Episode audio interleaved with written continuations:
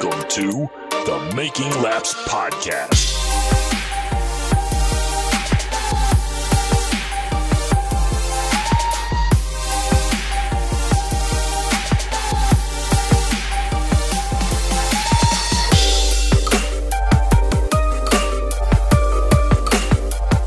Hello and welcome to this week's edition of the Making Laps podcast. I am your host, Brent Gleason. Alongside me, as usual, is co host and brother Jesse Gleason. Hello, everyone. And with us, as usual, on the line is our Florida connection, Florida Senator Phil Jakes. Oh, I haven't heard this, by the way, yet. Where are you? And I'm so sorry. I cannot sleep. I cannot dream tonight. I need somebody. Is this the spoken word version? What is this? This, This is bad. Strange darkness It's. comes creeping on. I thought that was part of the song. That was probably Phil. time. I'm I'm waiting for a gunshot where he blows his brains out. This isn't what you wish for. No, it's. Maybe you should go find him and do it for him. Song Journal product on YouTube says, "Hi there. I'm crap at singing, but I would like to become better. I would like Well, them- try harder, pal. I would also like dem YT millions. So I'm hoping my complete butchery of otherwise good songs will hit some weird niche of haters and become viral. I hope to upload daily, but if I get distracted, I won't. At least he's honest. Yeah, right. Yeah, at lea- I gotta give it to him. At least he's honest. Yeah. I want any kind of reaction, anything possible, and I'm not fishing for compliments. I just need attention. Basically, that's So- the rest of it. Okay, at so least he's I done him more of these. I think so. How I might many have to go check him out. I might give him a follow. Ah, damn it! How many views? It's 16, including that one. That makes one 17. we made. We Oh. gave him his seventeenth view. Wow, his when channel's was it? When like, was it put out? one year ago. There's no hope. I'm not Oh. gonna go follow him or no check him out. It's all over. He has one more video. It's Sorry, guy. I something appreciate from Jason Mraz. I'm yours. I, I don't know what that is. bad. It says bad cover. I mean, I appreciate that level of honesty, but I think he's going about it the wrong way. No views. He's got to be Yeah, like a I give it a nineteen-year-old. 4.6. He's got to be about a nineteen-year-old college girl who shakes everything she has on Instagram for her to get followers, and he's just not going to cut it with honesty. People What? don't like honesty in this world anymore. What? That's terrible. Con. Oh, that was a good. That was a really good bad song. It was a bad, good, bad, good, bad song. Bad. Good. I mean, is that is that uh, song actually good to begin with? not really. No, All right. I hate them. I hate Not Blink One Eighty Two. we did it to be facetious, and then it's lasted a hundred and how many episodes is it? 119. Too many. No, wait, no. Phil was here for the beginning, but then he left, so it's got to be a hundred something. Anyway, I think it started when there was a snowstorm and you guys recorded, and I was still up in Mass. I thought we And did was- it when he was not like he went to Florida, like completely. Yeah. No, I think you started before I left. By the way, welcome back to our uh, YouTube audience. I don't even know if you got the episode last week because of uh, editing, programming snafus that were going on all week over at Vault Productions, but eh, it happens. That's why we put out the audio version, and uh, you get a longer version if you listen to us on the audio podcast. So find it on your I'm favorite, po- sorry. yeah, find it on your favorite podcast uncensored. platform, and, and it's uncensored and uh, ad free, et cetera, et cetera, because we don't get any ad revenue. So that's for the guy who actually does the work to edit it. He gets that. Um, anyway, we usually start every episode off with personal updates. Hmm. Uh, if only we had some. Yeah. They're gone. They're not here. Nope. I'll tell you what. The since you uh, the episodes that went last week, it was I thought it was really cool to see the the drone that flew on top of. Uh, what's his name there? The guy. Uh, uh, the guy. who- No. Oh no, no. Nick ran it over. No. Yeah, uh, yeah. Was it Sam Messick? Or Oh. was- yeah. Yeah, Was when they were pulling happened? him off the oh, track. I'm sorry. They're pulling didn't, that off the track. I don't. I didn't actually see that one. It landed like he went through the it went through the tow truck hook, and landed on the roof of the car, which almost is kind of like a. It's almost kind of like thumbing his nose at him because it's just making a mockery It of the might crash. have the battery might have died, and he had to panic to get that thing to or land or was, something. So or it was just a really cool shot. but I mean, it could have been, but I was I filmed it, so I didn't. I don't know the presentation. I I, didn't think catch is, all of them on uh, at after the edit. So Yeah, there's there's so much dynamic movement of the camera. You just can't you can't be nobody can beat it. It's really cool stuff. I did Really actually. I was involved in racing over the weekend, but not in the way I kind of want to be. But at least I was at two racetracks this weekend, so I did film.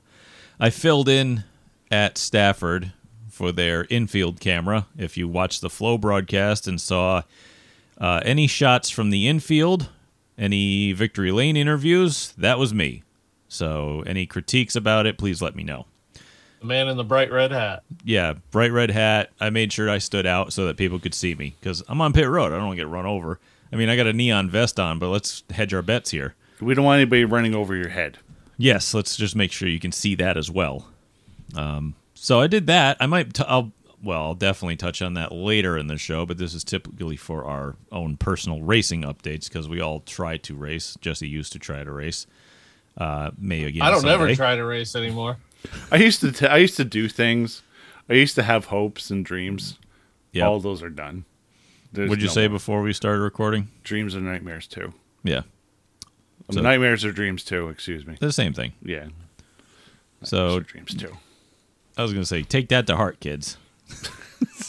There's so much to look forward to. So much to look forward to Mr. as you age. It's Mr. it's a, Shining Optimism over here. it's incredible.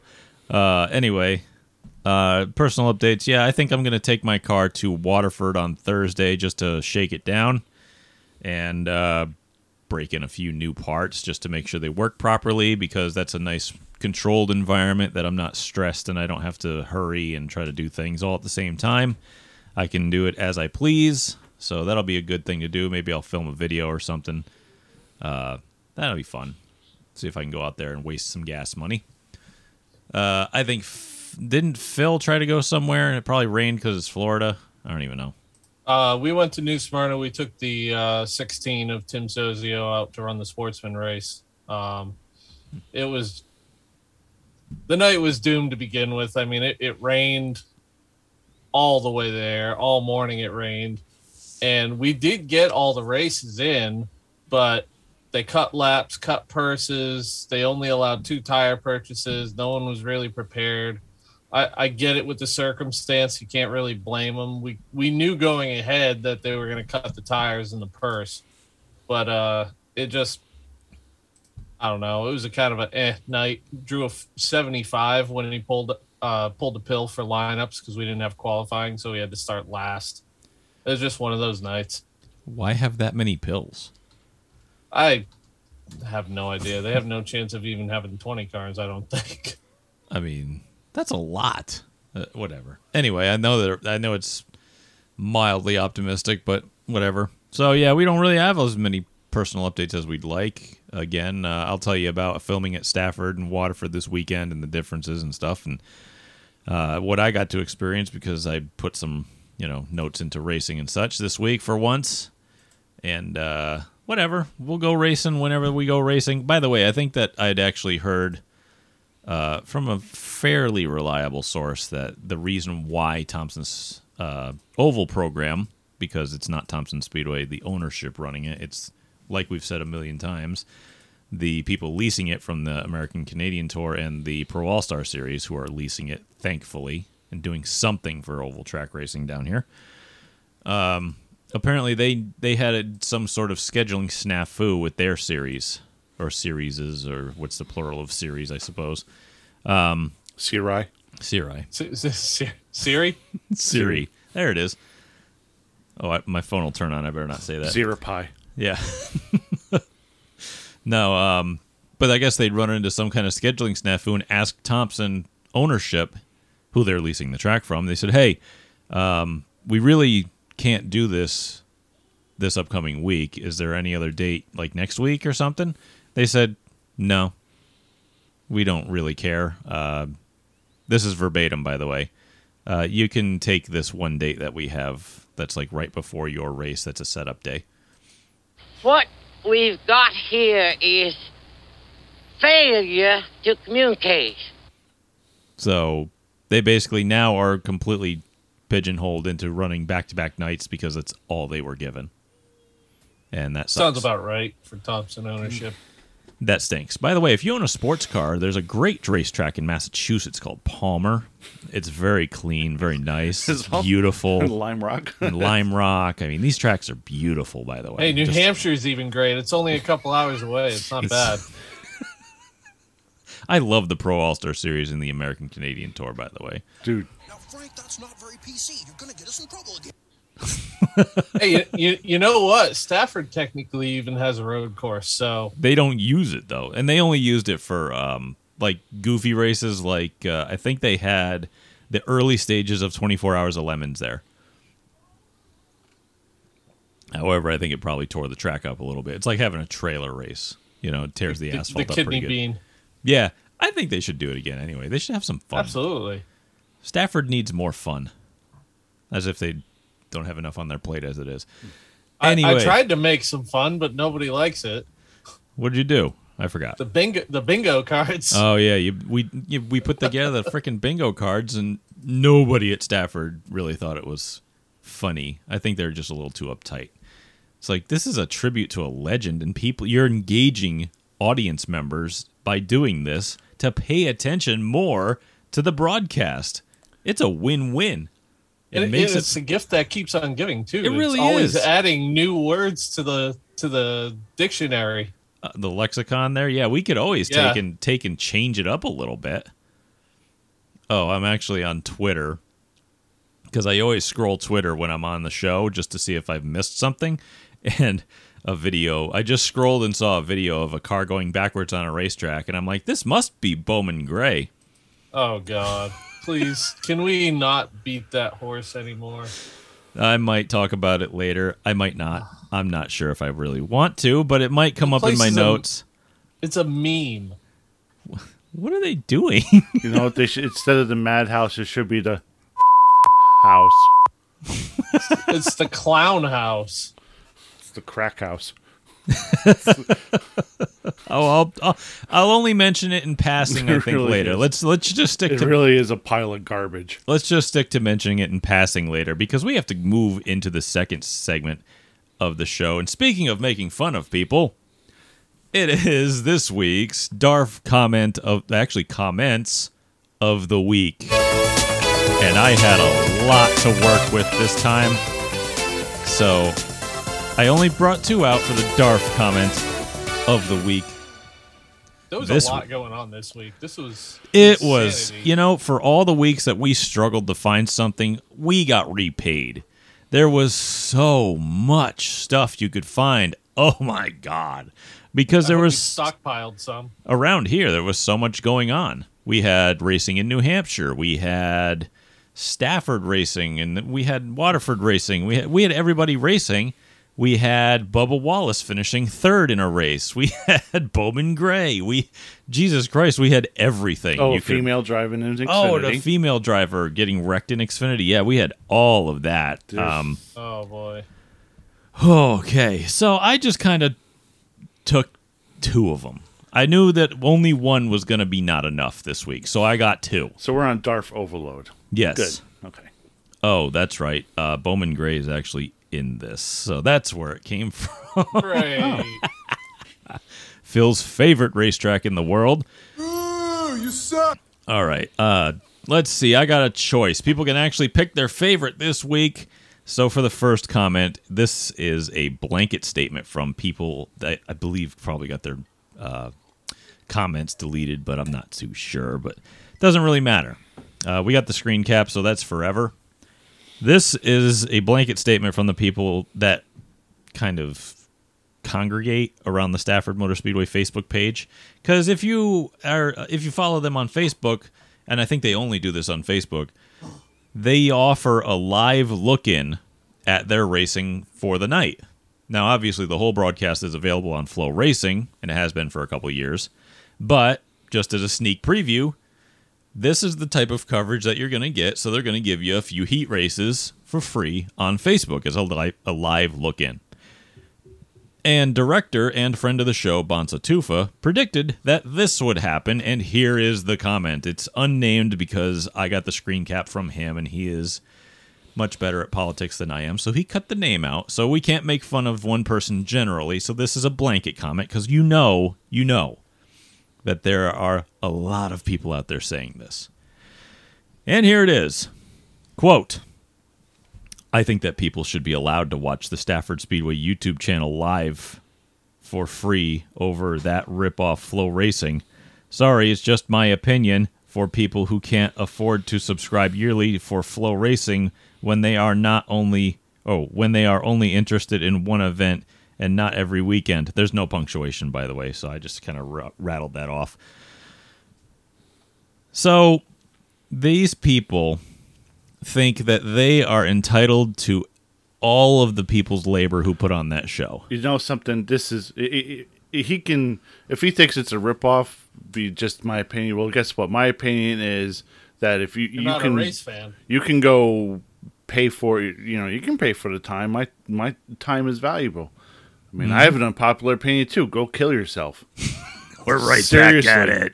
Right back Seriously, as uh, this go. this hits personally to me because We never left, folks. I, I had I have a I have a film degree as well, which is basically useless. P.S. I mean- how did I get into filming stuff? Because I hung out with Jesse and Sid 12 years ago when we started Sid's View. Yeah. I was You filming have other no stuff. idea. If I could blow my brains out in front of you right now, I would. I mean, I, I would film stuff before, but the me getting involved in racing filming was those two. everybody thinks that it, it it it looks so easy that it should be for free. It's not easy, and everybody wants something for free. And they're probably the same people that think that education is free and healthcare is free. And no, somebody has to pay for it. Oh, you mean the time is the who- most most valuable thing in a person's mind, and it takes money for this kind of service.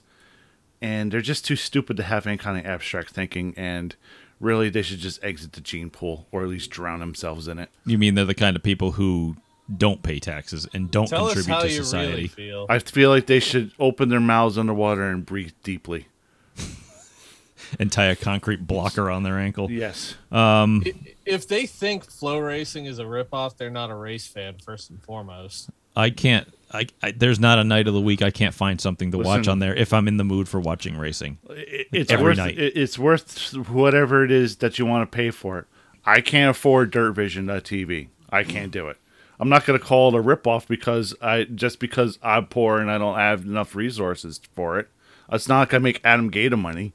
Okay, not a scientist. He I should have done better in school. He doesn't make that much. He just doesn't have family that he has to care for. Like Well, neither us do I. people. Well, I kind of do. But, Kind you of. Yes. Wait, yes, fa- you do. Family? Yeah, I do. See, look at it. How Phil's Fair. got his own little studio room. He definitely doesn't have kids because there's not No. like stuffed animals, toys, and like holes in the wall and you know all sorts of stuff. No, none of that. But yeah, I'm saying Me, myself, if it's I. not if it's not worth it, the market will correct itself. Mm-hmm. Okay, Yeah. but for free, free, free, free. Have you seen the no. quality No. Of that broadcast? By the way, No, I got to Sid's participate. View shouldn't be for free, and it is. No. and it pissed me off since day one. It really shouldn't But be we haven't free, been able but- to come up with an economic model to figure it out. Yeah, So it really shouldn't be for free, but luckily Sid's View has a lot of really awesome partners And and, yes. and advertisers that are on board, and those people are great. So, um, anyway, uh, like I said, if you've ever seen what actually goes into the video production at Stafford, and I'll talk about it later, and seeing how much these people are working and how coordinated they have to be, how I don't even want to say it, but how dare you think that it should be free? Like that stuff costs a boatload of money. Again, Dare you? hang there it is. how freaking dare you have the ida- the audacity to think that someone else's labor should be free to you? Are you going to go pick up sticks in someone else's yard for free? No. Why why am I not shocked that a comment like that came out of the Northeast though? Of course, people are because we're a bunch of friggin' a hole communists, and you know, entitled little assholes. Hey. It's not that bad. We didn't even have to talk about crate motors. not even crane motors. No, we're getting we're getting a broader reach So on that whoever one. this guy is, I want to find him and send him a card right for his birthday. I hope you die.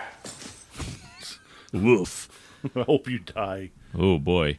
So yeah, just I'll again, I will get into it about the ultimate culture shock it was between two racetracks this weekend and working with those people involved in both of them, but uh, we'll do that later. So that'll hook you to stay on the show longer. Now, for our second one, let's get pissed off even more. Uh, there was yet another incident at Bowman Gray Stadium where idiot rednecks used their race cars as weapons and performed actions that would get them banned from any self respecting racetrack that wasn't trying to cater to the lowest common denominator, particularly. Oh, pardon me. Particularly the ones up north. I turned into a robot Is momentarily. this the Why Jerry? don't we not call it a racetrack? It's a sports entertainment arena. yeah, It mostly is. it's a it's the Jerry Springer and Maury Povich. You're not the father kind of crowd. Yeah, they come out of their trailers at night with uh, long necks of Bud, heavy, and they wander into the grandstands out of the foothills. So, yeah. Anyway, all With right. their So, sister wife. Ugh. uh, this Brother, uncles. Ugh. Ugh. This was posted by someone who wasn't a driver in this incident, I don't think. And uh, I didn't get their name either, so I just didn't even add it in. But I saw a lot of people sharing it, but I know what it stems from. So if you're sharing this, might want to delete it because you're dumb. Uh, I ref- by the way, I'm also not going to read the whole thing because I refuse to allow this person more airtime to try to justify the fact that every one of them share one brain cell and that their actions are completely inexcusable. So, without further ado, here's the quote. Okay, you've probably read this on Facebook if you have a lot of boomer racer friends that share a lot of dumb things. Quote If you don't have a race car, own one, work on one, or you're not actively involved in a team, you're likely never to feel the adrenaline, passion, anger, and joy that is our that our sport offers. These cars are our children. Wait, hang on a second. Let me back up here. Let me just stop for a second. Wait- These wait cars are our children. So why are they this going already? so if somebody wait a minute. So if somebody like injures my child, I have to take him by the legs and swing him at the person who hit him. Is that what he's talking about? Use your child as a weapon. yeah, because that's exactly what he's That could saying be they're doing. Really fun. he could do some damage. I don't know. he's kind of lanky. Be like nunchucks. he's got that tooth, you know. Yeah, that thing will catch you. It's got reverse vampire teeth, so he will catch you when you will bleed. The beaver teeth will catch your ass. Um. So, anyway, so okay, you instead of using your child as a weapon, maybe you should you know nurture it and allow it to grow. Uh, we spend every possible moment working on them, often sacrificing family suppers, vacations, graduations, and other life experiences that we probably shouldn't miss. Now, let me go- Some of this is is actually on point. In my yeah, it is on point, but we spend countless hours on the phone chasing parts, tips, advice, booking hotels. Not me. Planning race trips. Not me. We chat. We chat nonstop with our fellow racers. Not me. Yes, you do. well, only a few. Uh, families and coworkers about cars and blah blah blah. We spend every absolutely every possible dollar that we can find to make our cars better, more competitive. Blah blah blah blah blah. We love lives around our stuff, and so when something goes wrong, a wreck, spin, bump, dump, anything of the sort, he goes into how, you know, we're to be mad and we're to pay you back. And it's like, okay, so all I've learned from this is that your car is your child, and you will take your child, if it is neglected and abused, and beat whoever it is who has neglected your child. And just destroy every single cent that you've just put back into it because you're a goddamn idiot. I, I'm good with everything up until the revenge part. Like, like, why does revenge always have to be the answer in racing? Why can't you just be a fucking man? Oh, damn, I cussed. It's the first one today. It's only been in here? 24 minutes. It's So, not okay. bad. Well, actually, you lasted over 20 minutes. That's pretty good for you. It's not bad for me. But why That's can't what you she said. a man and walk up to him and, and I don't hmm. know, knock knock him in the have face? a have a genuine angry discussion and then Yeah. start throwing punches. like what like are you men. afraid of? Yeah. You gonna hide inside your steel cage? So- I've done it. So I'm, at, go I'm scared to death of fighting. Like I'm not a fighter, and I've walked right up to a guy that I wrecked and said, "Yo, I I fucked up." Oh, Jesse is. Uh, anyway, Watch your profanity. Oh, there it is. Uh, so, what I've learned from people down south is that they take racing very seriously, and that they put every single cent and dime, and moment, and everything that they have, and they ruin their entire social lives and their families, you know, entire histories, to put everything they have into a race car, and then if they get punted, they will go drive backwards on the track and crash into somebody four times, and destroy every single ounce of work that they've put into it. If you spin me out, I will Brilliant. wreck myself. I really showed me. Brilliant. You know what wouldn't surprise me though? I bet the promoter at that brand in their pockets. If they'd be, I guarantee it. It's cutting out a little bit. It, Why are we cutting out? it would not shock. What did we do? Oh, I think my internet took a fart right there. So, whatever you were trying to say, repeat it. It just says my internet connection is unstable. That's back. Don't worry. Is it my The- internet? Or no, no, it's mine because I think the wind probably blew and it's probably raining. So my internet just swung a little bit. when did you the get my internet? Well, when a tree limb fell across my lines and they didn't repair them. Actually, no, it was a whole tree, but you know. So it's leaning up against wires right now. No, it fell and they took the tree down and then they never changed the wires. A guy drove down with a pickup truck and looked at the wires and was like, "Oh, they're all there," and he just left. When did you move to Okeechobee? Um, I don't know. I live in the backwoods of Connecticut, so it might as well be. Pretty much. You, I mean, you live on a lake, so Yeah, I mean it's not a swamp; it's a lake. well. It should be high Okeechobee- real estate. Every house should be a million dollars. be a lake. This is lake in Connecticut, not in a lake in Florida. There's actual real estate cost here, so not to me, but you know the people who want to live on the lake. But anyway, what were you saying anyway before that? No, I, I- I said I, it wouldn't surprise me if the promoter puts a couple grand in the guy's pocket after something like that happens. Yeah, but is that actually going to put a clip on your car and fix all the damage to it? I don't know, but I feel like they do encourage it. To be honest, have you ever seen the video of pretty much any of their incidents down there? Those cars blow apart so easy. I bet you they put them together with zip ties like drift guys so that when they do go ram into each other that the body just blows off the thing and it doesn't really damage it. Probably. And then they just put a bumper bar on it and a frame saver and just there, we're back next week. Thanks Well, for the I 2 grand. That kind of that kind of back deals where have always been commonplace. Yeah, they have. You know the old saying: if you find a front stretch, they'll give you five hundred bucks or whatever. So it wouldn't surprise me either. I think Phil's kind of right. They probably do encourage it, and they probably do give them a little bit of extra money. I mean, hell, there are plenty of guys that do it up here for free. You know? Uh, well, I mean, it's the only place in the country that it happens consistently. yes. So they have to be getting paid. Yeah. There's got to be something going on to encourage it. It makes a lot of sense. And I mean, You're making too much sense, Phil. yeah, it gets it gets people in the stands, so why wouldn't they? But it's just it makes a mockery of short track racing. I don't like it. Yeah. It's sad all around. So those by the way will be that'll conclude our two DARF comments of the week for this week. Pick your favorite. And by the way, yeah, we didn't pick any like we said. We don't pick Bubba Wallace ones because they're just too easy to pick on people for that. It's just low-hanging fruit.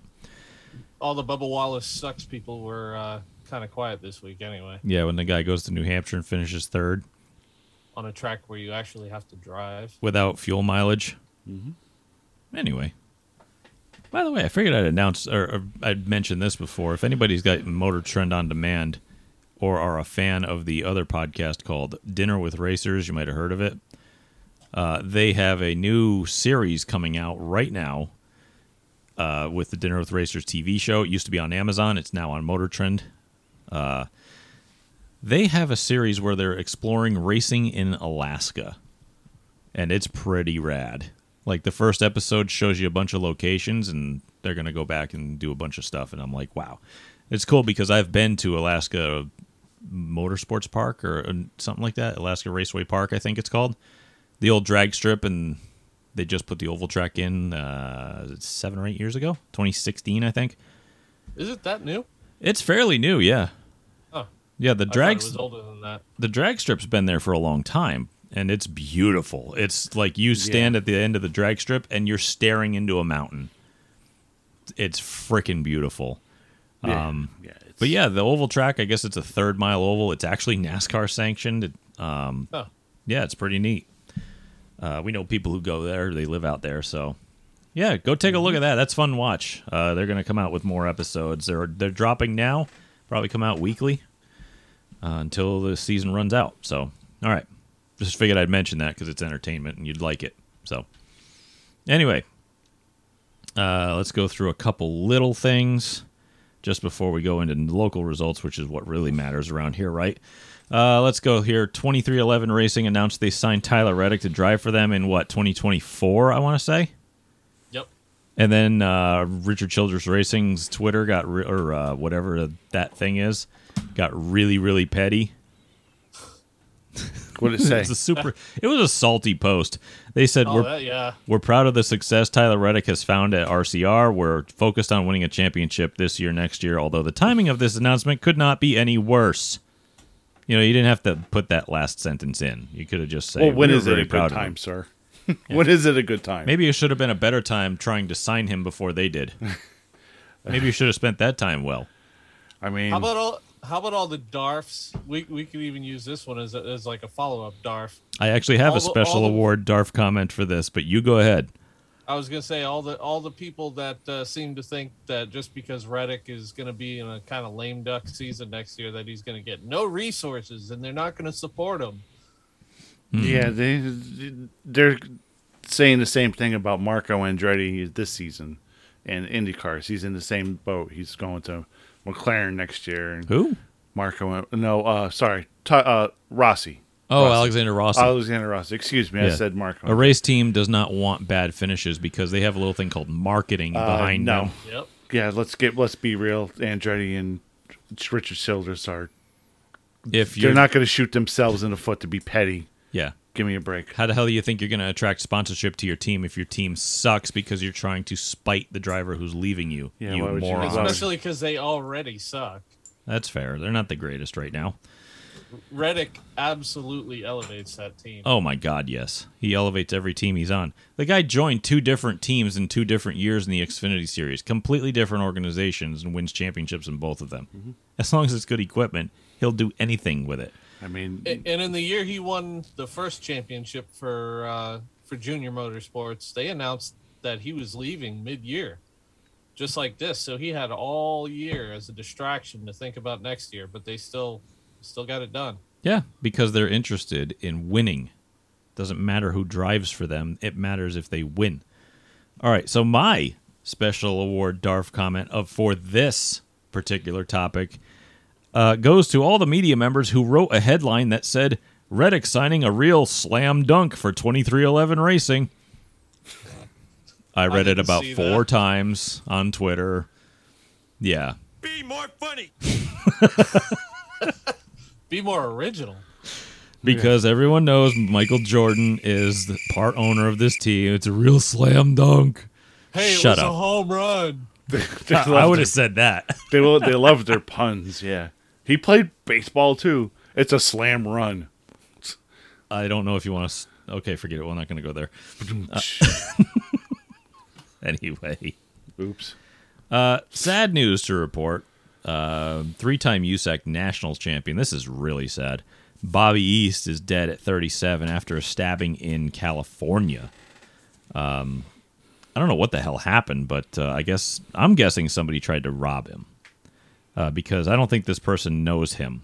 You know, uh, I read the articles, but I didn't really come up with anything more than his Yeah. history and past and stuff. And this person had face I don't tattoos. think Bobby so- East is is too well versed in the drug community because Yeah. this guy definitely definitely looks like he's a druggie. I think that he probably got, you know, approached while approached while in a vulnerable spot, gassing up his car. He can't go nowhere, Yeah. you know. And the guy probably wanted something from him, and he probably told him no, or he didn't have anything, or the guy just panicked and stabbed him in the chest, and that one stab Yeah. wound killed him. Yeah, This guy And, looks like um, one of those degenerate facial tattooed up yeah, face and neck tat, and skinhead Nazi people. I had that's what he heard. looks like.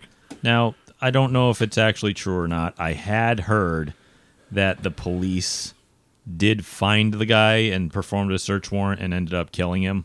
Yeah, they ended up shooting him. Is that what actually happened? Yeah, yeah, Okay. that happened. All right. So, Yeah, uh, yeah, uh, no winners in this situation. Bobby East, obviously, his father was it Bob East? yeah, Bob East. Okay. Um, they they owned and operated Beast Chassis, correct? That's right. That's the yeah. And if you ever Sprint's s- midgets, Silver Crown cars out in Midwest USAC, yeah, all that good stuff. He had, you know, Kenny Irwin, Tony Stewart, Dave Darland. Uh, you know, If you were ev- anybody and everybody. if you were ever part of cars. our generation and watched Thursday Night Jeff Thunder on E ESPN, you saw the Beast name on everything. Yeah, Jeff That was Bob East. Yeah, he was a who's who in chassis making, and Bobby East was a heck of a shoe. He won like 25 races. He was a three-time USAC national Three-time champion. USAC champion. you know. National champion. I mean, shoot. So, you Um, know what disappoints yeah. me though about all the uh, the news articles and stuff is that they don't say that. They say he was a NASCAR driver. You know what Why the worst just- one was? What's that? The absolute worst one, and I got to throw them under the bus, was Fox. Fox News put out an article that said NASCAR legend Bobby East Oh, dead. yeah. I'm like, no. Who else did they do that to this Dude, week? I don't know. I forget. But dude, this is it's horrible because you put the word legend in front of it because you want people to click on the article, and it's an article about someone dying. I want to hear. click- If, yeah, You're clickbaiting someone's murder. That's the same reason they put NASCAR on there too. Like, And- why don't we celebrate his USAC accolades? The guy ran like I think he ran a total of 49 races between Xfinity and Cup at some or no truck. Trucks and Xfinity at some point in his life. and didn't do a thing. He didn't do much. He was just your fill-in guy that, you know, they Yeah. they'd have him come in and run some races. Um, I, I'd rather be known for the championships and the USAC stuff, even if less people click on the the article. But that's not the way the world works anymore. USAC winning a national title in USAC is a pretty big deal, I'll be honest. Like Yeah, Jess, how many USAC national champions went and raced big league cup racing? or Indy cars. Or Indy cars or won the Indy 500? Everybody. All of but them. But how many ton casual households know what USAC is? Not much anymore because ESPN and all these other places don't cover it anymore, and they used to. Yeah, you know, unfortunately. which sucks ass. But yeah, it sucks to hear Bobby East dead. God, he's two years younger than me. Man, what have I done? Same With my, age as me. I was gonna say, what's he done with? What have I done with my life? Damn it! I mean, it's like, it's like what, what is that baseball team that, uh, uh, what is it, Saratoga or something, that uh, had Michael Jordan, the Birmingham Barons. That's what I, I was gonna say it's a White Sox I mean, feeder it would league, be right? it- from what you guys be like. If, if Birmingham was talking about Michael Jordan's passing, it'd be like Birmingham Barons legend Michael Jordan, Major League passed away. great. Yeah. Major League great. Like, are you serious? Knock that off. Yeah. Knock that. Stop it. Do better. I'd hate do better, but I don't. I don't disagree with you. Do better. do better. Oh, okay. So yeah, that sucks. R.I.P. Bobby East. Sucks to see guys go down, especially when they didn't need to. Stupid. Thanks, California. Uh, all right, so we'll mention this real quick. Casey Call. This was a cool video if nobody'd seen this, but Casey Call won his first super late model race, and he did it at Lee uh, Speedway up in New Hampshire to the Granite State Pro Stocks by holding off none other than person we mentioned earlier, Cup driver Tyler Reddick. Because he was up here racing in New Hampshire for the Cup Series race this weekend, so he ventured to. Wasn't Brad Keselowski there too? Brad went to the Governor's Cup at uh, Thunder Road, I believe, Okay. and Yes. he, I guess, he had a really good time. And uh, Corey LaJoie ran the NASCAR Whelen Modified Tour race at New Hampshire Motor Speedway as well. I believe he finished top ten. Uh, he, he had some problems and stuff here and there, but uh, he did finish.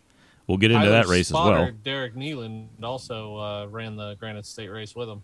Yeah, that's right. I, think They forgot. actually did a match race of some sort or a practice session or something together. Yeah, they might have. I believe they they had uh, promoted that up pretty well. Um, it was a great race, side by side battle, all the way to the end. Nobody ran each other over, no contact, no nothing, just hard, clean racing. It was great. It was fun to watch. Yeah. And Call got it done on the outside against Reddick. Reddick got to his bottom, but Call held him off. So I was like, man, that was fun to watch. I'll tell you what, that was cool. It really was. So I think Speed 51 might have had that one. So if you look through their social media, you might be able to find it. Probably too late now because we do it a few days afterwards, but whatever. You can go seek through that back catalog. But all right, we can finally venture into the local stuff now that we're like 40 minutes into this thing. Uh, typical us. Shocked. Never get the thing started. All right, so I spent this weekend filming at Stafford and Waterford. Uh, and boy, I got to tell you, what a culture shock between the two places. It's even deeper than I actually realized. I got a call from, again, friend of the show, Bonsa Tufa, director of uh, the video up there at Stafford Motor Speedway. Uh, if you're watching the Flow broadcast, he's on the switcher and he's picking the shots that you're watching. So uh, I was asked by him, "Hey, you doing anything Friday? I'll go." F-, you know, I mentioned this last week. Do you want to come film? I said, "Okay. If you guys need me, I'll come film." And they needed me, so I went up there and filmed. Uh, they had, again, this is run by Stafford. It's not like us doing Sid's View down at Waterford, where we're our own like contracting company basically, and we're doing it that way. It's run by Stafford. So the obviously anybody who's from around here is going to know that there is a gigantic facility difference between Stafford and Waterford. It's not even a question of anything. I mean, it's you go to Stafford, they have basically a giant barn that's like a banquet hall and offices, and they have you know all sorts of concessions everywhere. bigger. Midway, it's just much bigger.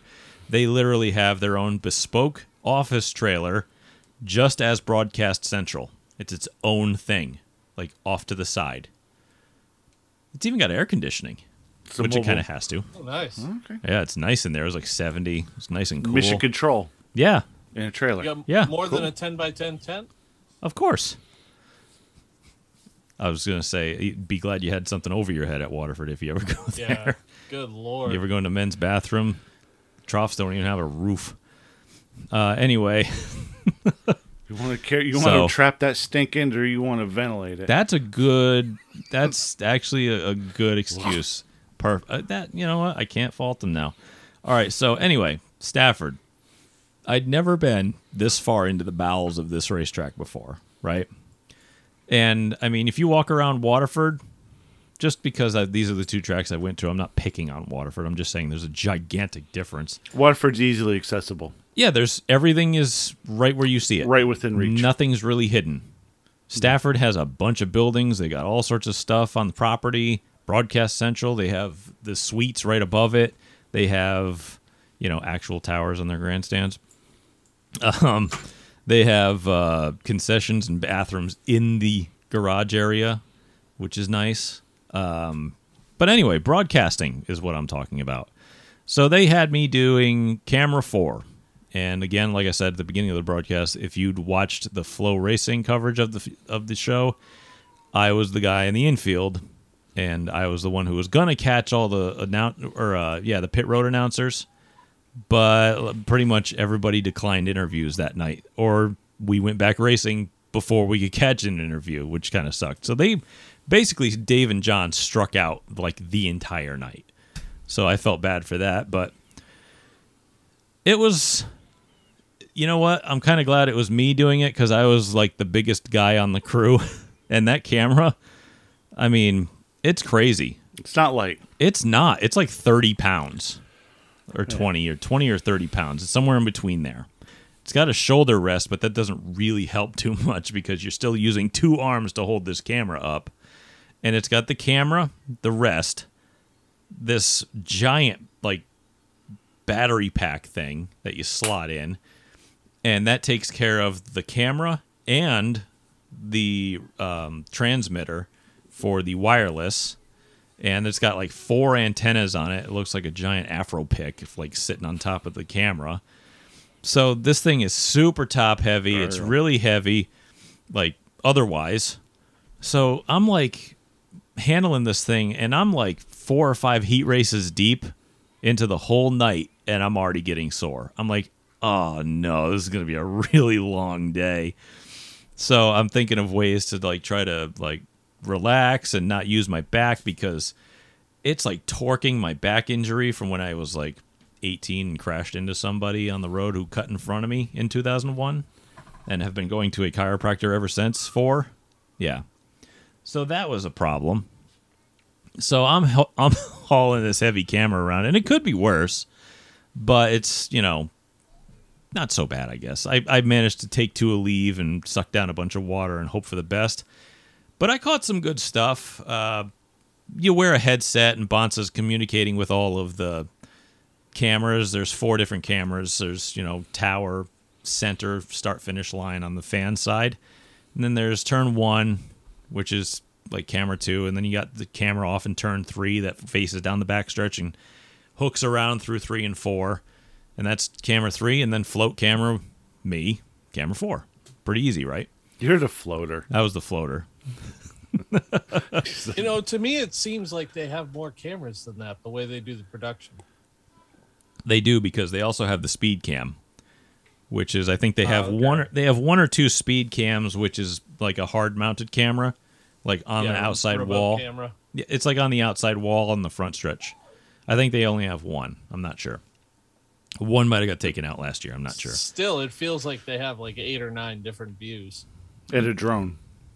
It used to be. Eh, not anymore. Yeah, used to be. Used I don't think that one. was theirs. Oh boy. Yeah, I don't because they never had it on the flow co- uh, coverage. But anyway, it was. Uh, I didn't really have any idea what to expect going into it because I'd never worked some kind of organized. Uh, this at least organized in this fashion. You know, when we do Sid stuff, we're usually we figure out where we're gonna be and we film Kinda from off the cuff. and we film from the points. And you know, if you're filming in the tower, you'd go down and you'd film interviews. So we have our d- assignments, but like this was live. Never, yeah, an actual production. yeah, I've never worked Like live. a live production shoot. Yeah, I've never worked live broadcast before. I've only done taped broadcasts. So it was a whole new animal. Like, if he's going to throw to you, he's going to tell you that you're going live and you better have your shit together because you don't want Even that. in, yeah, even in a studio, they go ready camera one, camera one, ready camera two, camera means you get your you get it get it in line right away. like you don't want to be the one that has the the you know shaky, ugly shot and that they can't use and they have to switch off it real quick and look less professional. Because the director's always a step ahead trying to organize you guys. That's what he's doing. He's directing. So Yeah. yeah. So you got to get ready when it's time to get ready. So you better be ready before he says ready. I genuinely hope they don't mind me giving them a peek behind the curtain, but it's No, I think this is interesting. it's really kind of interest. It's fascinating, really. It's a, it's an interesting program to be a part of. yeah. Um, I mean, there's no It's really secret well sauce. done. Yeah. It is incredibly well done. Like thi- this is a racetrack that you got to keep in mind has put this much money into having this type of a broadcast. All that equipment is theirs. All the wires they ran, all the camera towers, all the uh, you know wireless equipment, all the all the stuff that they needed to put this broadcast together, switching boards, monitors, the freaking giant scoreboard in the middle of the track. Brent, Yeah. listen, Phil. I can't afford flow racing.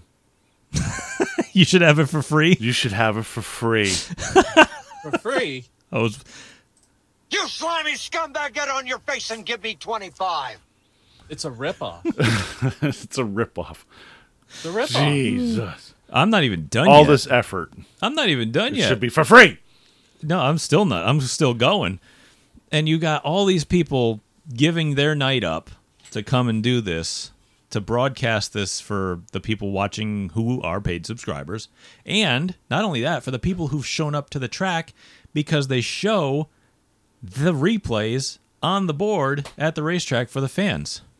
Yeah. So they have to they have this whole production and you could there was a big wreck about we'll talk about it later with Keith Rocco at the track and three of the four cameras caught it because the guy over in turn 3 let's be honest he can't swing over and film over all the pit crews and film turn 1 that's not his assignment so all the cameras You that can only have so much range of motion. Right. It's not on him. That's just he's outside his jurisdiction, really. um, so three of the four cameras caught that, and every single time they showed the replay on the video board, you could hear the crowd reaction behind you, even with my headset on. I could hear that. Yeah, it's like, ooh. Yeah, it was genuine reactions from the people who were there. So it's like you're You don't get that almost anywhere else in the country either for a short track. No, it was a really kind of a surreal moment. I'm like, wow, this is really interesting. It's Like, like a freaking do rock they concert. I know. when when the race is under green flag? Does it just show a scoreboard up there, or do they actually show what's going on? They show the broadcast, broadcast. but they, they? also have they can also put a ticker up. Like they put the lap count up so that the people know what lap it is, and sometimes they'll have the ticker with the results or the uh, where people are on the track at that time. So just like, Like positions. broadcast. Yeah, it's basically kind of like the broadcast, but it is a little bit different. Gotcha. So it was That's just cool. It Like- was a really kind of fascinating experience to be a part of, and I'm you know I'm actually kind of um, what's the word I'm really looking for here? Uh, humbled, I say, that they entrusted me with their broadcast, not really knowing much about me or who I was. I mean, I'm sure some of them do. Bonsa definitely does, so he trusted me with it. And they put me on freaking victory lane. You know. Yeah. Oh, Sid's gonna chime in. I just want to chime in to make sure you're not selling yourself short.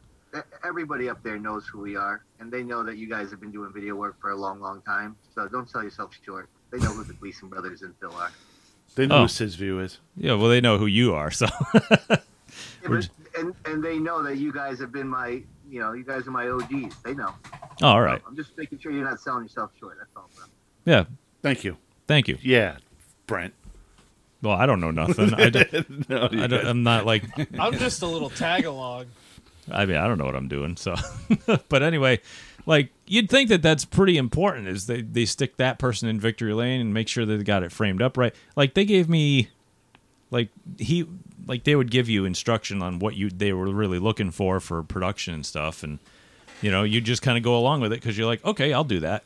You know, hey, can you widen out to to pick up like eight of these cars? Okay, we can do that.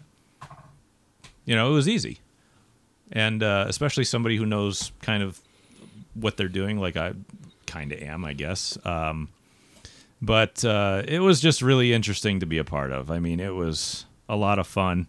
I would do it again, definitely, if they needed me. I know they they might someday in the future. Who knows? But I would do it again. Uh, it's really a long ride for me to get there too, which kind of sucks, but that's all right. It's not a big deal. I like going up there. I haven't been up there all year. But uh, I did bring some notes. By the way, if anybody has any questions from the panel, please let me know because I'm kind of uh, circling here. So, is there anything you, you really wanted to know about? Because maybe I'll have an answer. Well, I was just wondering what your favorite shot was. What my favorite shot was? Let's see. Um, I caught the Rocco wreck, which was really tough. Um, but that was a good shot. But I caught that just for I was filming because they didn't cut the turn four or turn four to number four camera, which is what I was on. They didn't cut to that very often because they covered most of the action with all the other main cameras, which mm-hmm. is perfect. That's because it's the most clear view. And they would cut to me for cars coming off pit road or victory lane or whatever. But I would film just me kind of watching the race from the front stretch in case they needed a replay, which would be in their banks. They could just roll back and pull it. There you go. For the Rocco wreck, they weren't on me. oh, did I kick your camera? Yeah, you did, but it's all right.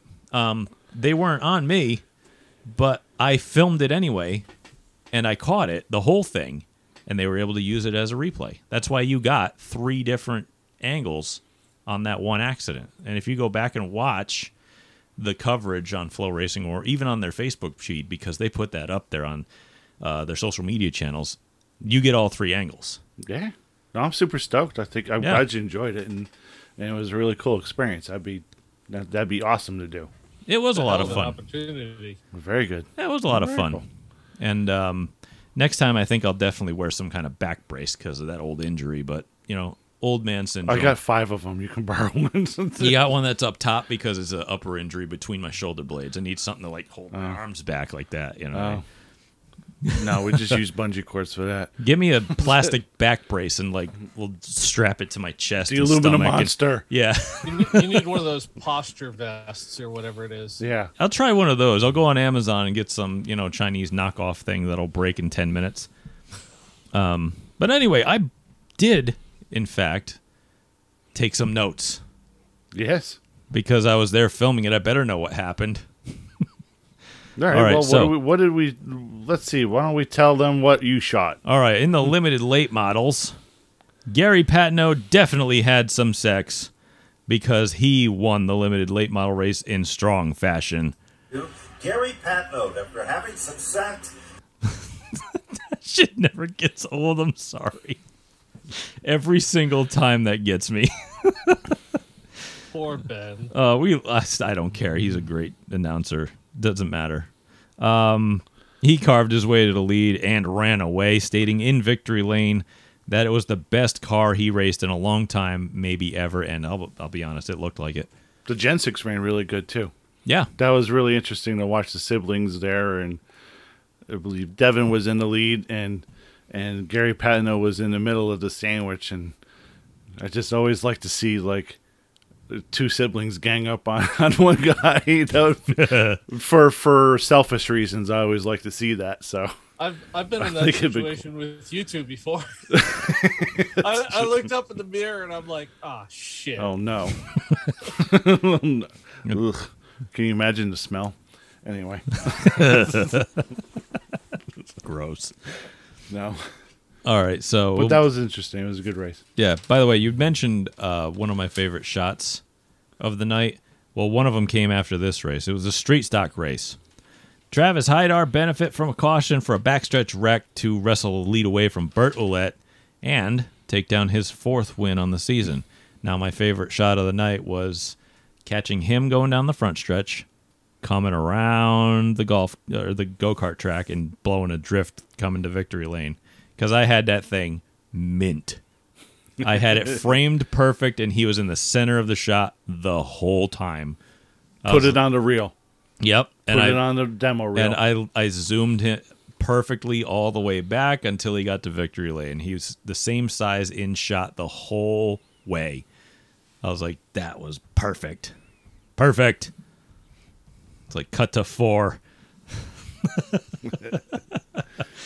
uh, so yeah, he's got he picked up his fourth win of the year, and I did uh, walk over to Ernie, and I'm like, "Hey, nice run." He's like, "What the hell are you doing here?" Filming like usual because I'm too poor to race. All right, let's move on to uh, late models. So a lot of them had a, a lot of, or a lot of these races were relatively similar. They were really clean, pretty quick night. A lot of good defense. Yeah. Uh, late models Kevin Gambacorta ran away again, another person running away from the field in a very clean event. Uh, Adam Gray finished P2 again, even in a caution free race. It was basically Mr. caution free, right? Consistency. Might have been one caution. Yeah, I can't Not remember sure. too many cautions Might have- in a race. Not too many cautions. Um, I was filming Victory Lane when Gambacorta What's that pulled bring up. his? What's that bring his average up to now?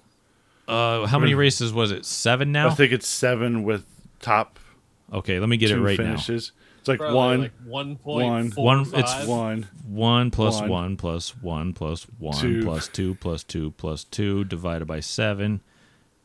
That was the wrong number. I should have hit equals first. One plus one plus one plus one You can't divide by zero. plus two plus two plus two equals okay divided by seven. One point four two eight. So one point four. I are good at math. One point four in seven weeks. And what did Phil guess? 1.4. Oh well, it was one point three last Yes, week. you're Not right. a very hard guess. If you round it up, it's one win per race. Attention last week. You should have been. I, oh. Round it up to the nearest, you know, nearest decimal, the nearest point, Yeah, one point four. i- and you get it. you get one win per race. Essentially, yeah. He's finished first and second in seven straight weeks with four straight wins. He's not Mr. June anymore. He's Mr. It, Summer. it almost Mr. reminds Summer. me of the run that uh, Tom Fearn went on a few years back. Uh, Tom was unbeatable. yeah, you don't get to 75 wins without doing a few of those. Yeah, 12 wins in a year Yeah. or something like that. Yeah. Yeah. And Gambacorta wasn't like a he would win a couple races a year, but it wasn't like this before. Kevin is very fast in this car, yeah, but he's just hadn't he just had a rough patch this year. There's a couple couple landmines there. Yeah, not so but great. Uh, yeah, there's a two horse race for the championship right now. yeah, I don't even know was Michael Bennett even there? Didn't see him. he wasn't. He wasn't even there, was he? That car was pretty toasted last week. Oh yeah, it got hurt pretty bad, Yeah. didn't it? Yeah, he Oh, got hurt pretty I, good. I thought he wasn't there. I didn't Yeah. see him. Oh, That's unfortunate. So we'll move on to the the race that scared me the most, the SK Lights. Yeah. And it's not I wasn't scared because they were wrecking a lot or anything. No. SK Lights, a few cautions would dampen the pace, but it was Joey Farino's night. And he broke a three or four, I heard both. I have no idea how long it actually was. Year long winless streak. I'm getting on about that long. Uh, I was genuinely concerned for his health because Uh, yeah. he looked like he was going to have a heart attack at any given moment. Listen, he the, man- mayor, the, the re-election campaign trails are long on those, you know. So Good grief, he As- scared the hell out of me. as a man who has that kind of body type, I just got to tell you that that is the peak of athletic performance. I, I love Joey to Nice. death, but buddy, you gotta get some cardio or something. I'm, you know, it was fun to watch uh, Megan Fuller's reaction to him because she ran over and dumped a water bottle directly in his face, and he probably needed it because his internal temperature was probably over uh, 200 degrees. Um, I could see smoke coming off of him. I swear to God. Um, and he was trying to talk in his victory lane interview, and I could see him struggling to catch his breath. I'm like, guy, I don't know what you're doing, but it's the wrong thing. You need to calm down, start drinking more water, start exercise, go for some walks, eat healthier. Um, I'm not fat shaming poor Joey. I'm just saying, guy, your cardio sucks. you got to be in it to win it, bud. Uh, so, oh man, it was just scary. I was genuinely, genuinely concerned for the man's well being. And that's not a joke. I'm not trying to make fun of him. I'm genuinely concerned for him. I was waiting for Phil to add something, but No, I mean, I, I know Joey had some health battles last year, but I don't know where he is. I'm glad to see him back in a car, obviously, and awesome to see him win. But that was I was sitting here at home watching, and that was scary to watch. yeah. Oh, and yeah, we were gonna walk over and uh, I think we were gonna interview Tyler Alkus because he dropped out of the race early. Dude, that would have been great, dude. And my God, that kid looks like he's a, a um twelve It's like Joe Dirt and a 1988 IROC Z had a baby. or no, a Care Bear kind Yeah. of. Yeah. It looked like Joe Dirt and a Care Bear had a child. with the with the mullet. That's got the greatest mullet in the history of mankind. That kid does the greatest interviews too. That's him. greatest. Oh my god, yeah. Jesse's trying to find him, but uh, yeah, greatest haircut ever, ever. I mean, great mullet. He was up in the stands at Waterford, and I'm like, that thing flows. Um, but yeah, I guess he broke had a mechanical something. I don't know what happened, but uh, all right. So yeah, genuine concern for Joey Farino, but I'm very happy for him to be in victory lane again. Especially, you know, he used to win quite a bit back in the day, like Chris Matthews used to, and I know Matthews had a tough night, but uh, it's nice to see the old guard. You want to call him? I don't know if he'll like being called old, but I'll probably agree. Uh, but yeah, see them guys do well. All right. So, and another old guy, Bob Charland, finished second, and uh, our buddy Alexander finished third. So he's got a podium streak going here. So, um, all right, move on to the SK50. It was the Senators, it's Senators Cup, right? There was like governors and senators and mayors and all sorts of people going on. They named a race after me. Yeah, it was 50 laps instead of 40. First Selectman's Cup. First, like, yeah. Town Treasurer's Cup. Uh, it was marred by that genuinely hard crash between Michael Jarvis and Keith Rocco in turn one. If anybody'd seen that, oh, That- God, that my bones hurt just watching hit. it. Yeah, that was a that was a rough one.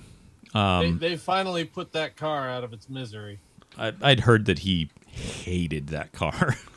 Well, I'd hate that car too if it was if it was being such a pain in the butt to make it run up front. Hey, Something. I, some I heard cars it's have a new personality. TA4 too. hey, if I w- if I had to build a new car and it was that big of a pile of crap, I'd want to wreck it on purpose too. But you know, some cars just have personality of their own. You know, they come off the fred. None, none of them come off the the factory line all the same, no matter how good your measurements are. You know. What the hell is going on? Is that I, us? I have no idea. It's, it's not me because I'm not touching anything.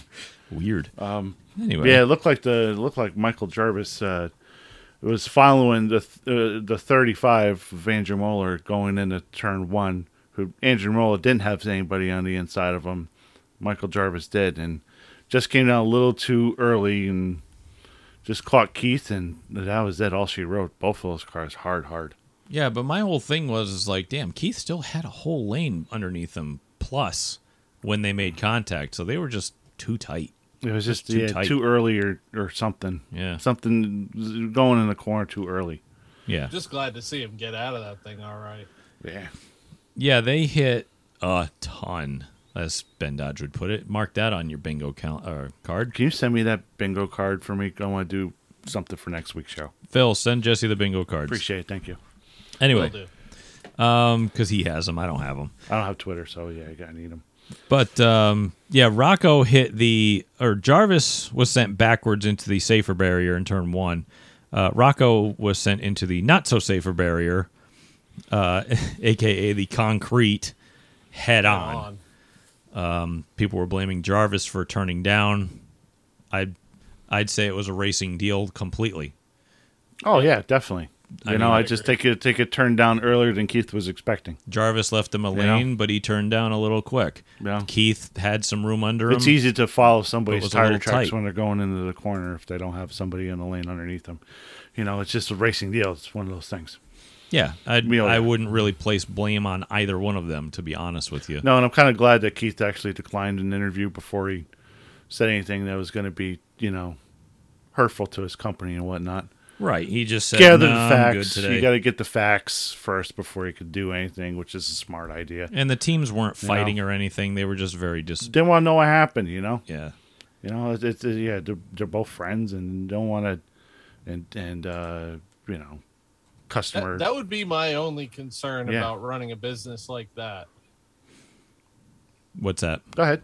Yeah. Ha- Oh, running your, that- Yeah, having your your car that you're renting out to a friend or to someone wreck you, you know? Oh yeah. Even if it's an accident, you know, it's just Yeah. one of those things. That it, it hates.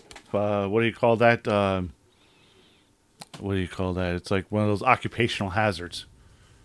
You know that you have to kind of just say, "Hey, that could happen." Oops. You know. And, and there's there's probably some people that'll say, "Oh, it wasn't on purpose," and no, it probably wasn't on purpose. But I can also tell you that if you're behind a car, sometimes they all look the same, and you don't know who's who. you know, it, it, it, with split second decisions. Yeah. It's easy to say something when you slow the video down, but not when you're running at full speed. Yeah. So I mean, that's just a tough break. And I got to look at that car after because I was on pit road, and I had to be the one to stick a camera in everyone's face. So I did it, and um, I we held. used to live for those moments on Sid's View. Come yeah, on, I know, but you know, it's they're fighting in the South Pits. Go. I've been on both sides, so it's kind of tough, you know. Yeah. But uh, I was holding up the camera above everybody, and they were showing my feed on the jumbotron of the front end of the car destroyed. Mm-hmm. Oh, that was a tough hit. I guess the he hit so hard it hit the engine into the damn wall. So I think that car's toast. The whole thing completely. Yuck. Yeah, Yeah. That's bad. that was my concern with that hit. Is where did the motor go? Did it get shoved into the footbox? I think it, I I was told it got pushed back, and I think it bent the center. So I think the car's toast. Um, so that sucks. Yeah, engine, drive, yeah, engine, transmission, rear end all has to be either replaced or rebuilt. Yeah, both Magnaflux, all sorts of stuff. Awful, Bad deal. awful, awful stuff. Bad deal. Uh, let's see here. Dude, that uh, there was there was a twenty point differential between Todd Owen and and the twenty one of Steven Kopcik. Mhm. Uh, not not for long though. Uh, No, because Kopcik ended up with bad luck also later. Yeah, he had a right front tire go down. Yeah, and his night ended in the turn one wall as well, Yeah. but just a little further on. Yeah, he was twenty points out of the lead, and now Todd Owen goes has a big big lead now. Yeah, he rocket shipped up completely, just straight up the points. Yeah. Um, the battle for the lead all night was intense between Ronnie Williams and Brian Narducci.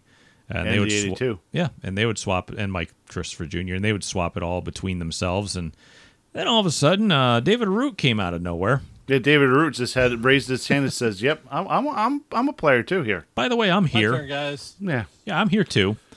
And uh, he m- made passes, and uh, just took the lead in the later stages. And I'll tell you what, Mike nobody could touch him. Mike Christopher really did a great job trying to play defense.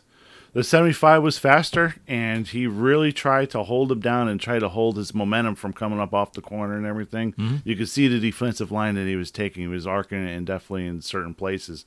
Try to hold him down in that bottom, but uh, David was just too strong. He was, and he raced like they both raced like gentlemen. Mm-hmm. So, but yeah, David was really, really strong. Yeah, very strong. How many wins is that this year for him? Three. That's three, huh? Yeah, That's impressive. That's five in a calendar year then, David Arute has three wins this year and five in the whole in an S- calendar year. in an SK. And you know something? Two years ago, we'd laugh at that. We're Yeah. like, huh? No. And you but know now it's like, yeah. I'm happy to see that. now you expect him to win almost. Yeah. Now I'm, I'm really happy to see that. I am not mad at that at all I genuinely don't mind at all. because that is a guy who suffered for so long, so long. Really There's- paid his dues. There's something that Todd Owen actually said on uh, Yeah. Instagram. Yeah. It's not suffering; it's learning. Learning is suffering. I guess that's Plato. okay, okay, Plato. that's it. Hey, Todd said it. It wasn't me. all right? You can't learn without suffering. I think that's Plato. I'm pretty Yeah, sure. I think it's something like that. Yeah, It's one of the one of the so- early Greek philosophers. I think it's Plato. Yeah, But it's, yeah. Uh, hey, Todd's a smart guy. But it's Give him his true. credit. I'll give him credit. You know, He's So- not wrong. No, he's not. And he, David Arute, would make his uh, third win of the year count. It's the Senators Cup. It's a date race that dates back to the at least the 70s was the last time they ran it. I think up there before they brought it back a couple years ago. And uh, he was stoked getting out of the race car. I mean, he almost ripped the camera out of my hands. He had to remind himself not to touch the camera because he probably paid for it. Yeah, he was he was slightly pumped. Yeah, he was super. It was genuine excitement. No, it was a heck of a genuine, race. genuine excitement. Mm-hmm. Um, Todd got his at Waterford though, so we'll see. Yeah.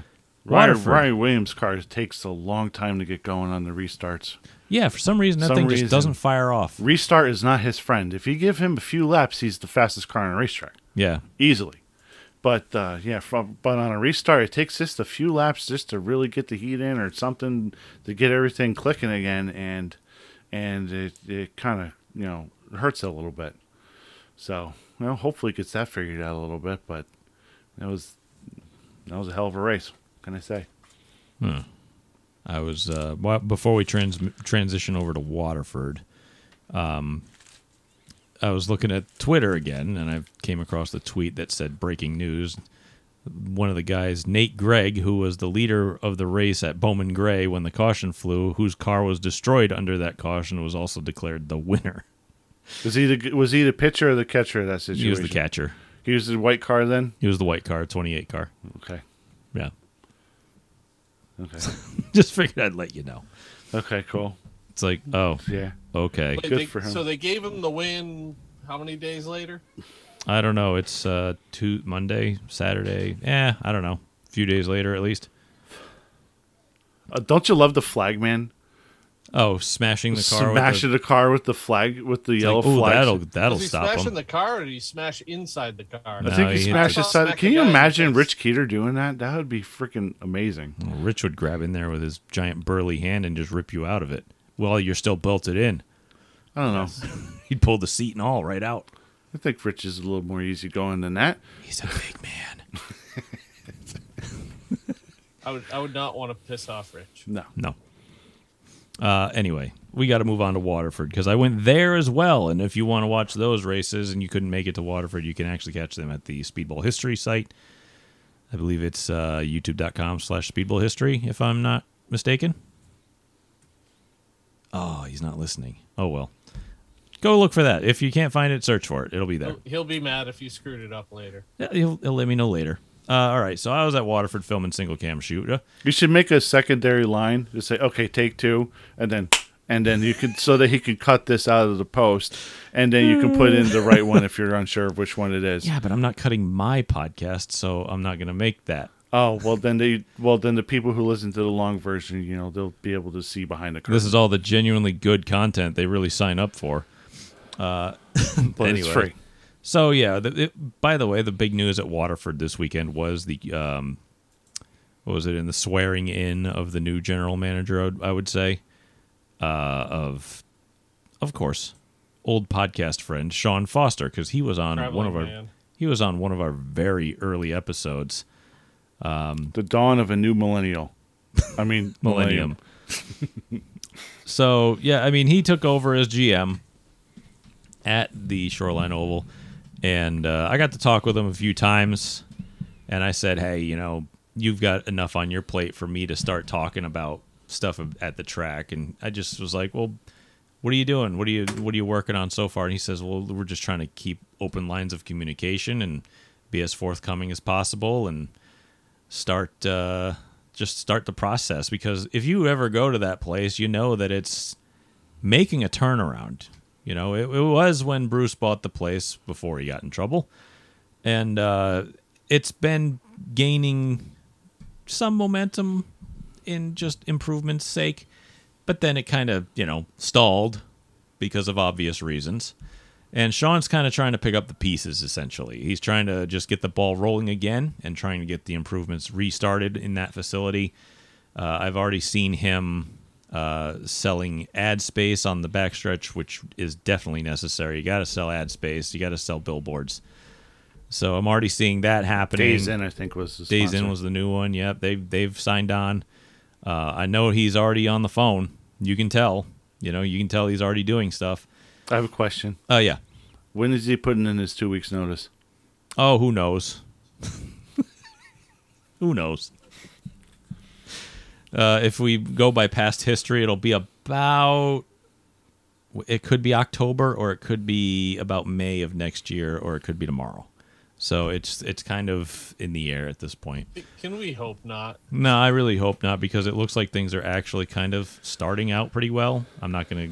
It's one race and it's like one one day so far. It's like we can't judge anything yet. There's way too much to be done. There's way too much on his plate. But it's already going forward. It- he's already announcing advertising partners. That's a step forward for the place. They haven't had anything there, you know.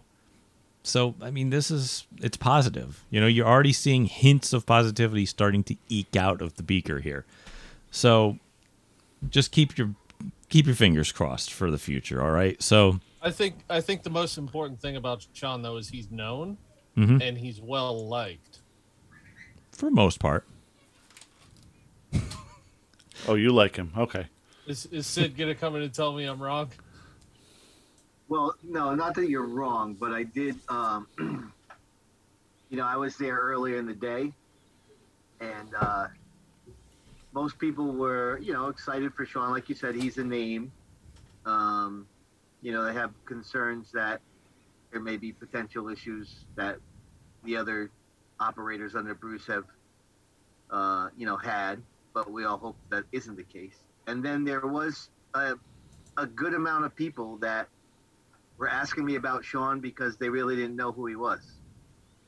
And I kind of talked to Brentnell about this a little bit on Saturday night later on. That that kind of took me by surprise, and then I remembered like, and a lot of these people were supporting people at the you know supporting division, uh, North Pit teams, and um, you know at least in my opinion, I always I always found the SK drivers there was a synergy between all three tracks. And with Thompson and the Bowl, the supporting divisions, there's a little symmetry there. You'll see the same people. But the supporting divisions of Stafford um, and the Bowl, there's no, it didn't surprise me after I thought about it that people from the North Pits at the Bowl didn't know who Foster was, even though he, I think he's, didn't he, ha- doesn't he have a limited late model championship at Stafford? yes, Yeah. Yes. So he's, he's And an SK there. win. yeah, he's won Right. in I mean, He's accomplished there for sure. And obviously he did some cool video work. So, um, anyways, I'm not trying to say you were wrong, Phil, because I would have said the same thing. I'm always wrong. until I started talking to people at the track, and I was surprised how many of them, um, you know, they didn't say they never heard of him, but they didn't. They they all said they didn't know him. They had they didn't really know much about him other than he was Right. dude from Stafford. Yeah. So I just found think nobody has anything really bad to say about him though, so that's definitely a good thing. right. Yeah, for sure. That makes it attractive to think about.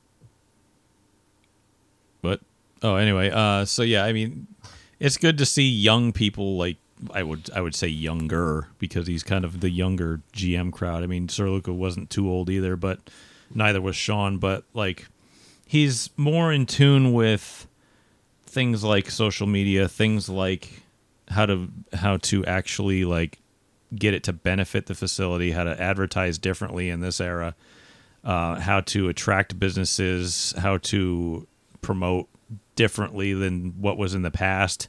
So it's it's more of an open mind towards what's actually happening in culture now. So it's it's interesting to see, and I'm you know like I said, this is going to be a long. I I have to warn everybody, and this is obviously going to be a very long process. It could be years before you start seeing r- what you really, really want. But again, there's the internet's full of idiots, so there's always going to be somebody who complains right off the bat.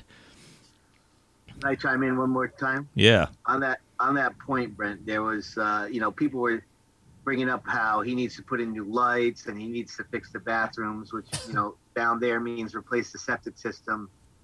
And uh, you know, some people I just said, yeah, that'd be nice, and and the others that I felt more comfortable with, I just said, you know, he didn't buy the place; he's just the GM. Like he's not the GM's not coming in and replacing the septic system. like you know, Yeah. so um, I think there's a misconception of what a new GM means.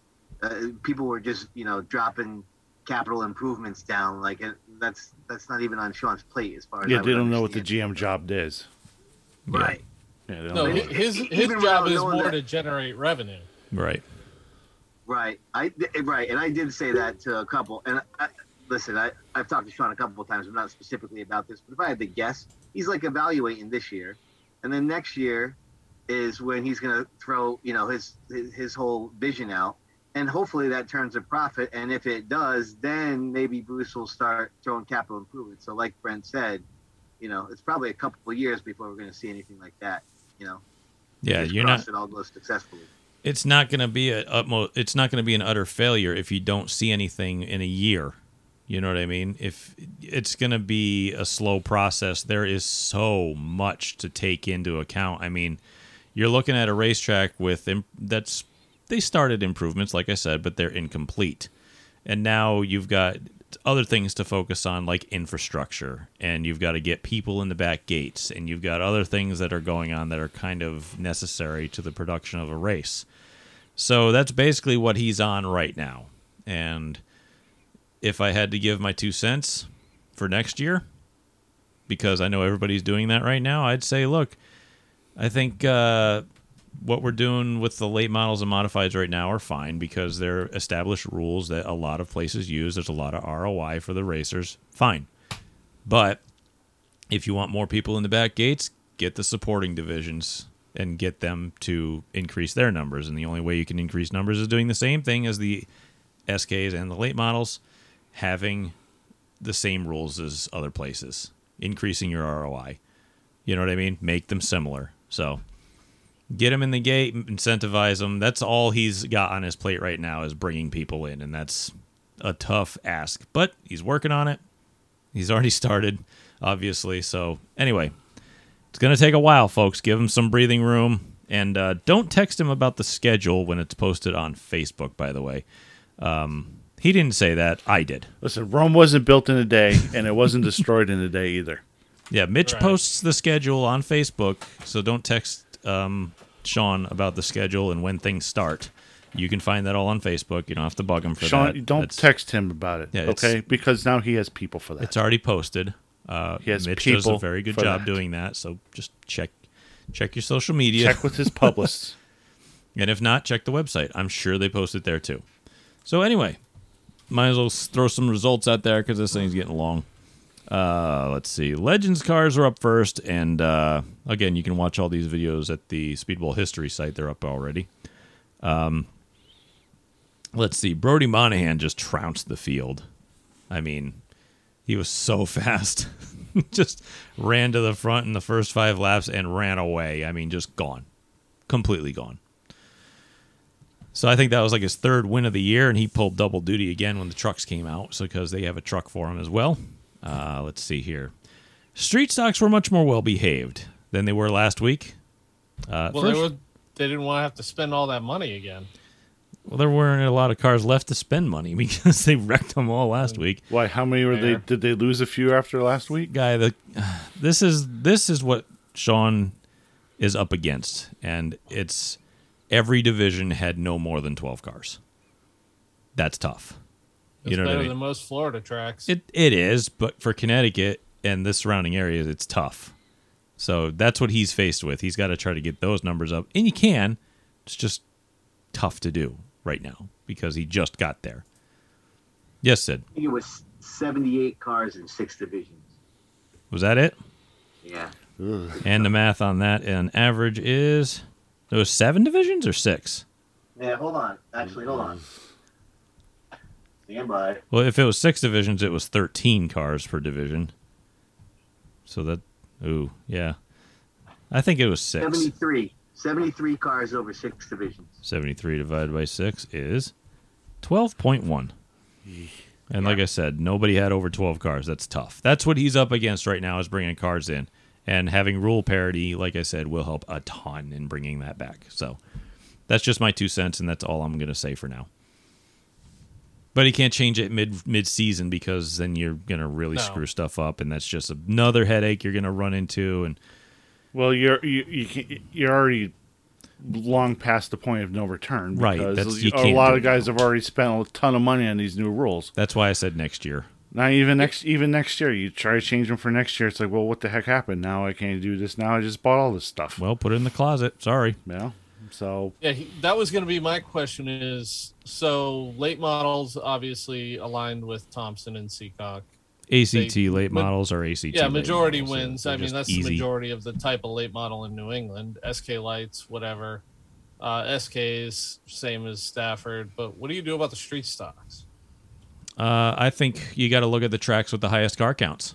Look at Stafford right now; they have over twenty-five. So That I mean that that would be my personal choice is aligned with Stafford on that. But and they Stafford is exactly what we were two years ago. well, what do you do with the front jack and bolts? Well, it sucks to be you. cut them out. Cut them no, out. what I was gonna say is they have and I'm the talking open because I have have 'em. stocks.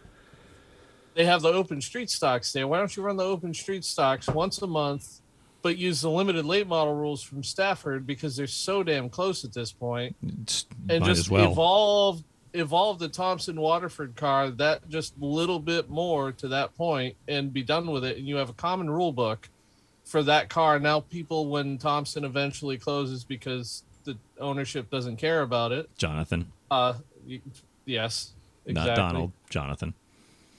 But those people aren't left without cars or with cars what they can't do anything with and stuff like that. Like we got to start thinking about that stuff because I I feel like the writing's on the wall for Thompson. Unfortunately, We could make our own complete special episode about rule packages and stuff, but I think Oh, yeah. uh, I think we'll save that for another day, especially towards the end of the year. We can make a a whole episode when there's no racing about uh, our wants, wishes, and desires about what rules packages we should see. Could Why don't we schedule day. that? We should I, schedule I that. could make I could make that real short.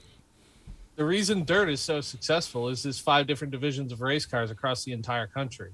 I yeah, mean, and they all share the same rules. Uh, yeah, exactly. Yeah. I mean, that's that's why it's so successful. A dirt late model in Florida is a dirt late model in Washington. Like it doesn't matter. Have you seen if- how much? Sorry, street stocks. We're gonna push off to the side here for a minute because we're going on on the side. Have you Oh, seen how much the sprint car races are getting paid lately? Holy crap, asphalt! You are behind by a good thirty years because I think the the highest asphalt race I've heard of lately is like I think seventy five grand. where the hell's that? I don't remember where it was. I heard a late model race. Maybe it was the old uh they were trying to do at Jukasa before that place closed. Oh yeah, that yeah that. There just was one closed, down so- south though, wasn't there? Wasn't there a super late model race down south, like the All American 400 or something? Uh, they don't pay that much. The No. Red Bud, the All American, the Snowball, they don't pay more than like twenty no. I know there was a, there was a big race at some point. The, the the biggest super late model race in the southeast is the Bigley Memorial 128 at 417. It is now. How much are they paying now? 35 grand. It's Yeah, that's the biggest one right now. Dollars to get fast time. See, that was- Thirty-five hundred dollars for pole. Yeah, the Bigley Memorial has just become like the highest paying super late that's model the race one in I the was country. thinking of. That's the one I was Yeah. thinking of. Yeah. and in like Exactly. really short order too, like three years. yeah, it, it's a new race and it is an outstanding race because you can run side by side there. At 417? Oh yeah, they Oh, hell spray the yeah. outside. It's outstanding. Oh, well, if they do it, they do it right. So, yeah, that's okay. Look out for that race. That one's growing very fast. But still, when you're watching um, a week's worth of sprint car racing at Eldora and every race is $150,000 to win, it's like, what the hell are we doing wrong in asphalt racing? Here's going to be a really good example of this. Check out the car counts at, at North Wilkesboro coming up in August for asphalt, and then go back and look at the similar divisions for for comparison in dirt. And, and I guarantee you, the dirt car counts is going to be double. Maybe even triple. I think they capped them at some point, but I don't think they're going to f- fill capacity for asphalt. I think they will for dirt. You know what's funny is we're talking about this, and there's a dirt race that just got a bunch of controversy that's very, very um, famous, and that is uh, oh, what the hell was I talking? It was uh, where Kyle Larson said he wasn't going to run um, Oh, that's the Chili Bowl. the Chili Bowl because there's no purse and it's kind of insulting to the racers. So he didn't want to be a part of it or something. Yeah, he said he's not going to run the Chili Bowl anymore because the purse is like way too low for what these guys are doing. It's well, like he did start his own uh, series or championship, something or other, too. So Yeah, I mean it's what ten grand to win the Chili Bowl. That's peanuts for a dirt race. that's it. It's peanuts for a dirt race, especially one of that caliber. Yeah, Ten grand is nothing to them. especially for all you go through and all the strain on your equipment all uh, week. Yeah, the winner the winner breaks even if he's lucky. Probably Yeah, not. if you're lucky. yeah, it's ridiculous. I mean, like I said, we're watching sprint cars racing for a hundred plus thousand dollars at Eldora for a week straight with the Kings Royal and the big one and all these other ones. the dream. Yeah, and all that stuff. Even they they had dirt late models there for a million damn dollars this year, and then they ran another race like the day after was it the the Dream or something that was 175 grand or something like that. Big big money, and it's like 10 grand for the Chili Bowl. You must be joking. I, I am kind of excited though that that production companies that are putting on some of these bigger events, like the Bristol Dirt Nationals, was put on by Race XR. Mm-hmm. They're the same people that are doing North Wilkesboro, so now they're getting asphalt mixed in with the dirt people because XR is just a dirt program. Right. So I'm hoping that having dirt promoters start getting into doing asphalt races, maybe some of those purses will start coming up. Not everywhere, but you know what I mean. Again, it, it harkens back to my rules thing where I said, you know, it's got to have more the the same stuff instead of being spread out all over the place. They have to have similar rule sets. Anyway, Yeah. we're kind of shortchanging the Speedbowl street stocks here. They've been waiting for like 20 minutes for us to shut up. Sorry, Uh, man, sorry. Not sorry. After you, you know what, you made us sit to uh, curfew last week, so you can sit a little longer this week for your results. So screw you, you jerks. All right, so I race with these guys. I better not piss them off too much. Just tell us the top three, and we'll, let's move on. Nah, I'm going to tell you a few minor cautions late. Again, you can watch these videos; they're out right now. Uh, a few a few minor cautions late would really jumble the field up as Sean Gadicke had the field covered until six to go. Then Aaron Plemons took the lead on a restart and held on for two more restarts. And then on the last lap, Brian Norman was able to poke a nose underneath and steal the win away at the last minute. It was a really good finish. It was actually a really good race. And uh, Norman was super stoked. That car got wrecked last week. How long has Brian been racing? Because I, again, came into the Speedbowl in 2012. I only know Bo. I didn't really know Brian at all. Not really that long. I mean, he had a Really? he had a Super X car, and I think he did okay in. And then he had a late model, which I don't think they could really afford, so they got rid of it pretty quick. And then he had a truck, which I think they also got rid of because I think his wife got sick, and he, I think uh, he literally donated his wife a kidney, so he was out of racing for like a year plus. Oh, really? That's why he Yeah. was gone last. I think it was last year he wasn't racing, right? Yeah. I think that was public knowledge. I'm not sure if I should say that or not, but I probably was. Um, anyway, I think it was two years. was it two years? Yes. Um, well, and don't forget the track was closed in 2019 too. So Right. Yeah, he, he, he had a, a little. He had a few seasons in between, but even even with that, he hasn't really raced a whole heck of a lot. No, he's he's he's- kind of go ahead. Pretty good shoe. Yeah, he had a he also got a street stock again, and uh, he was dabbling in that a little bit, and uh, then he got this car, which I think Bo owns, and Bo put him in the car, and um, this car is fast. Like these guys know what they're doing, and uh, this thing is a rocket ship, and it was Bo's a always had fast cars. yeah. He's always had good stuff, and Bo's a good dude, and I see him. He in- does a lot with a little too. yeah, I see him around Westbrook all the time because I'm always delivering the mail and stuff and seeing him in his dump truck.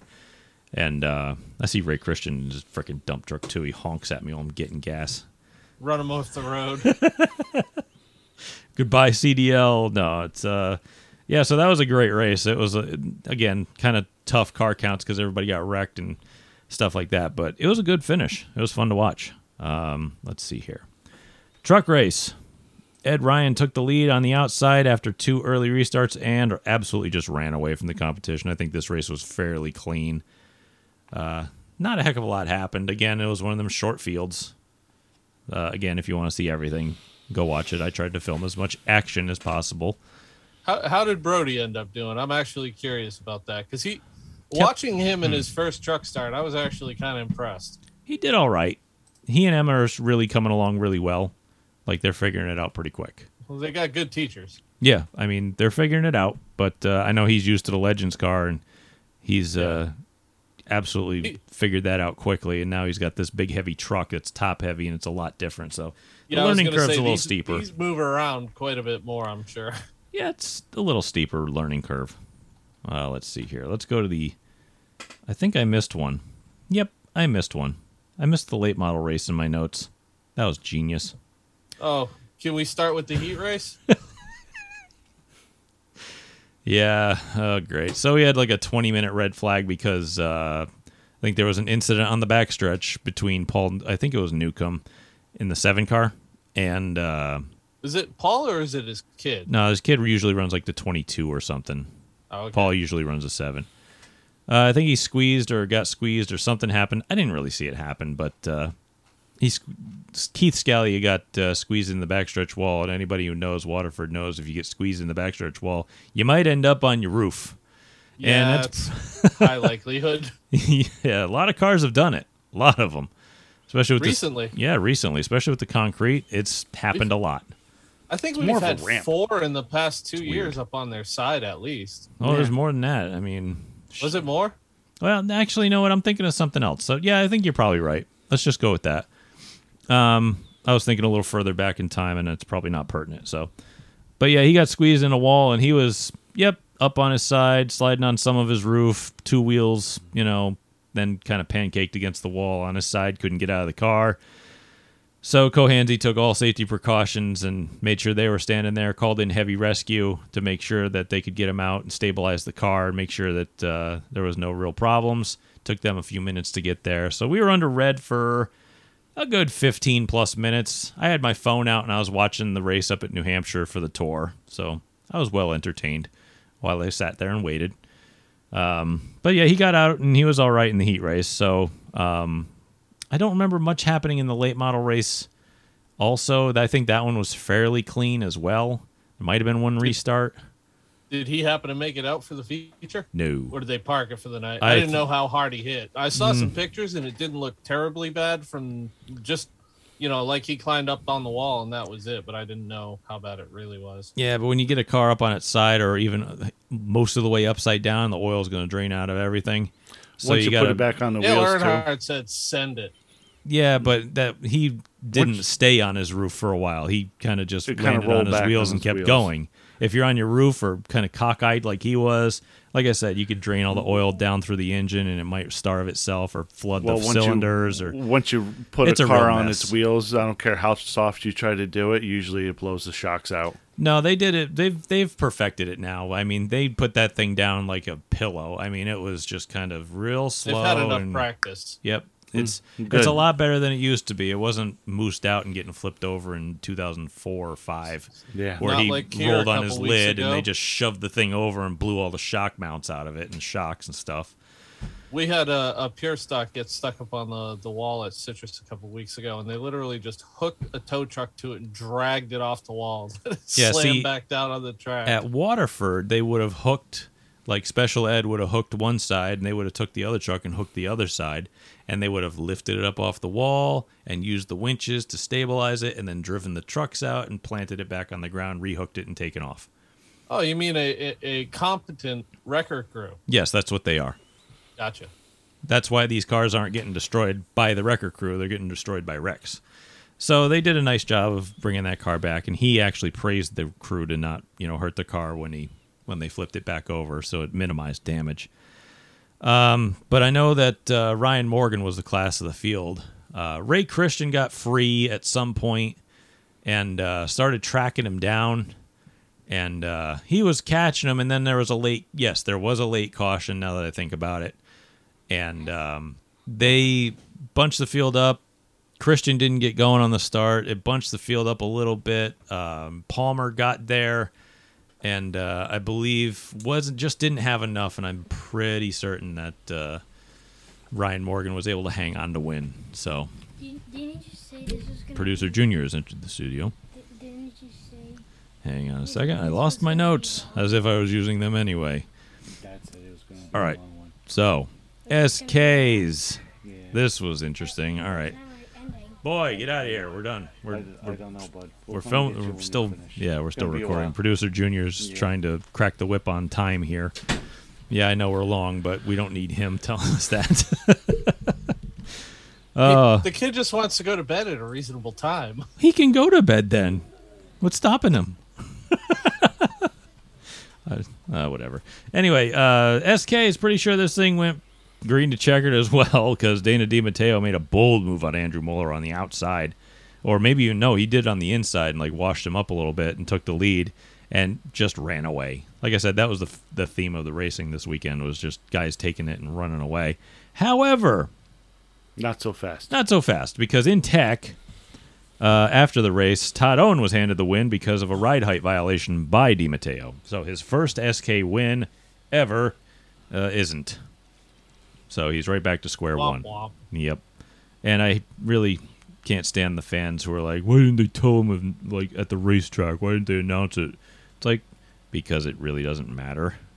the damage is already done. The person who technically won can't celebrate anyway, and um, the He- tech he- inspection staff is busy. So you Not get- like it was to be Todd Owen's first win at Waterford year. Let's be real. yeah, come on. And He's anyway, won- he's won And at any rate, Stafford doesn't announce penalties until Tuesday. So I mean, what do you expect? Yeah. Um, Give me a break. Leave anyway. them alone. They did the right thing. Who cares?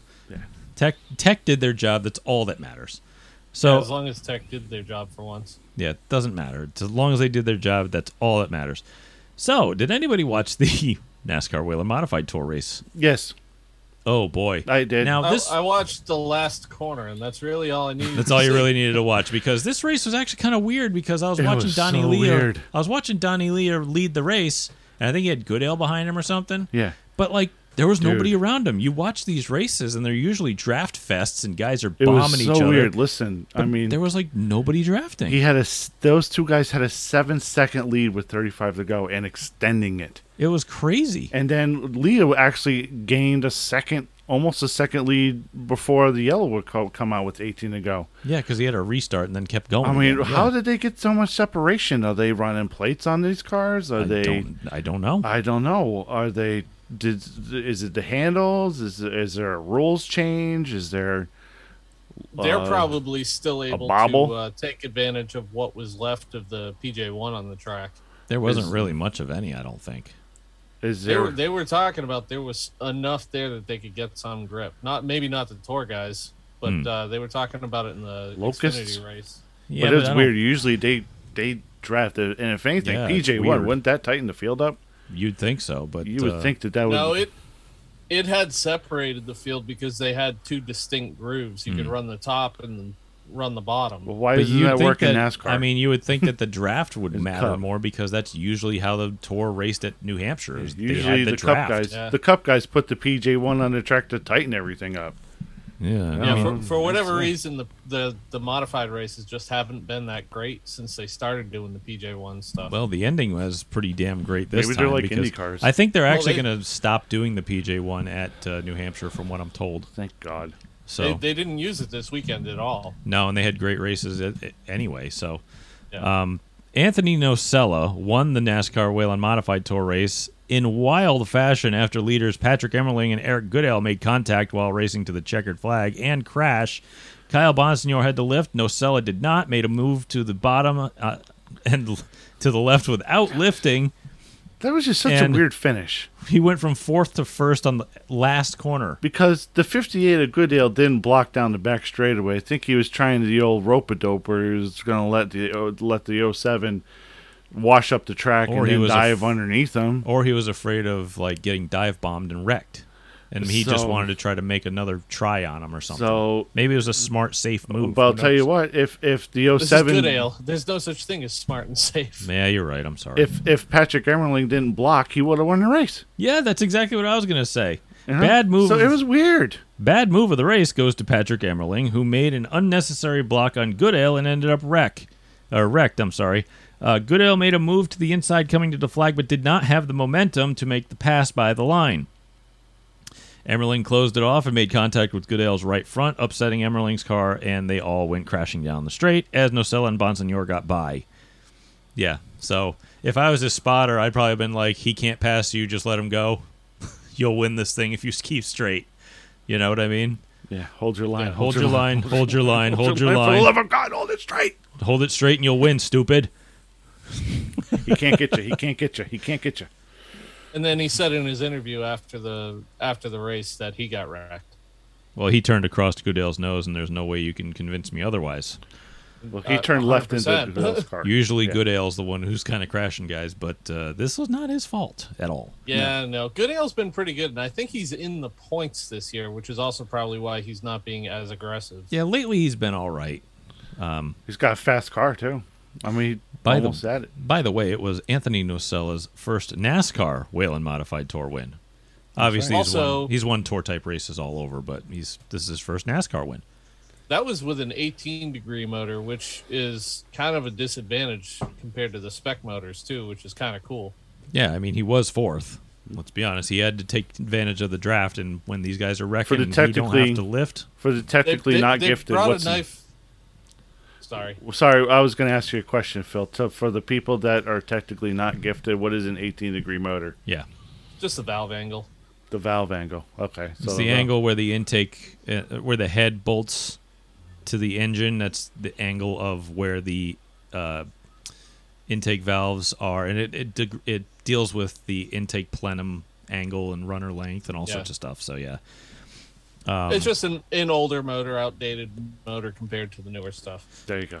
all right. But they they they had posted on uh, someone I forget who posted on Facebook that they they were bringing an 18 degree motor, and I was like, oh, knife to a gunfight. But, Well, if they blow it up, they won't was hurt a pretty- nothing. It, it was a pretty sharp knife. I guess so. Um, knives can go through bulletproof vests, so unless you have Yes. a unless you have a sappy plate on it, It then broke you're the really not breastplate. Gonna- yeah, you Right in can't- their little you're tiny not, hearts. You're not going to get through the plate, but you'll get through Kevlar.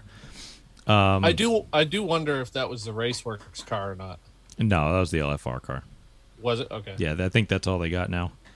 Um, I do. Well, we can go buzz through the national stuff real quick to finish this damn thing off. I took some actual detailed notes because I was watching the Xfinity race on the treadmill this morning.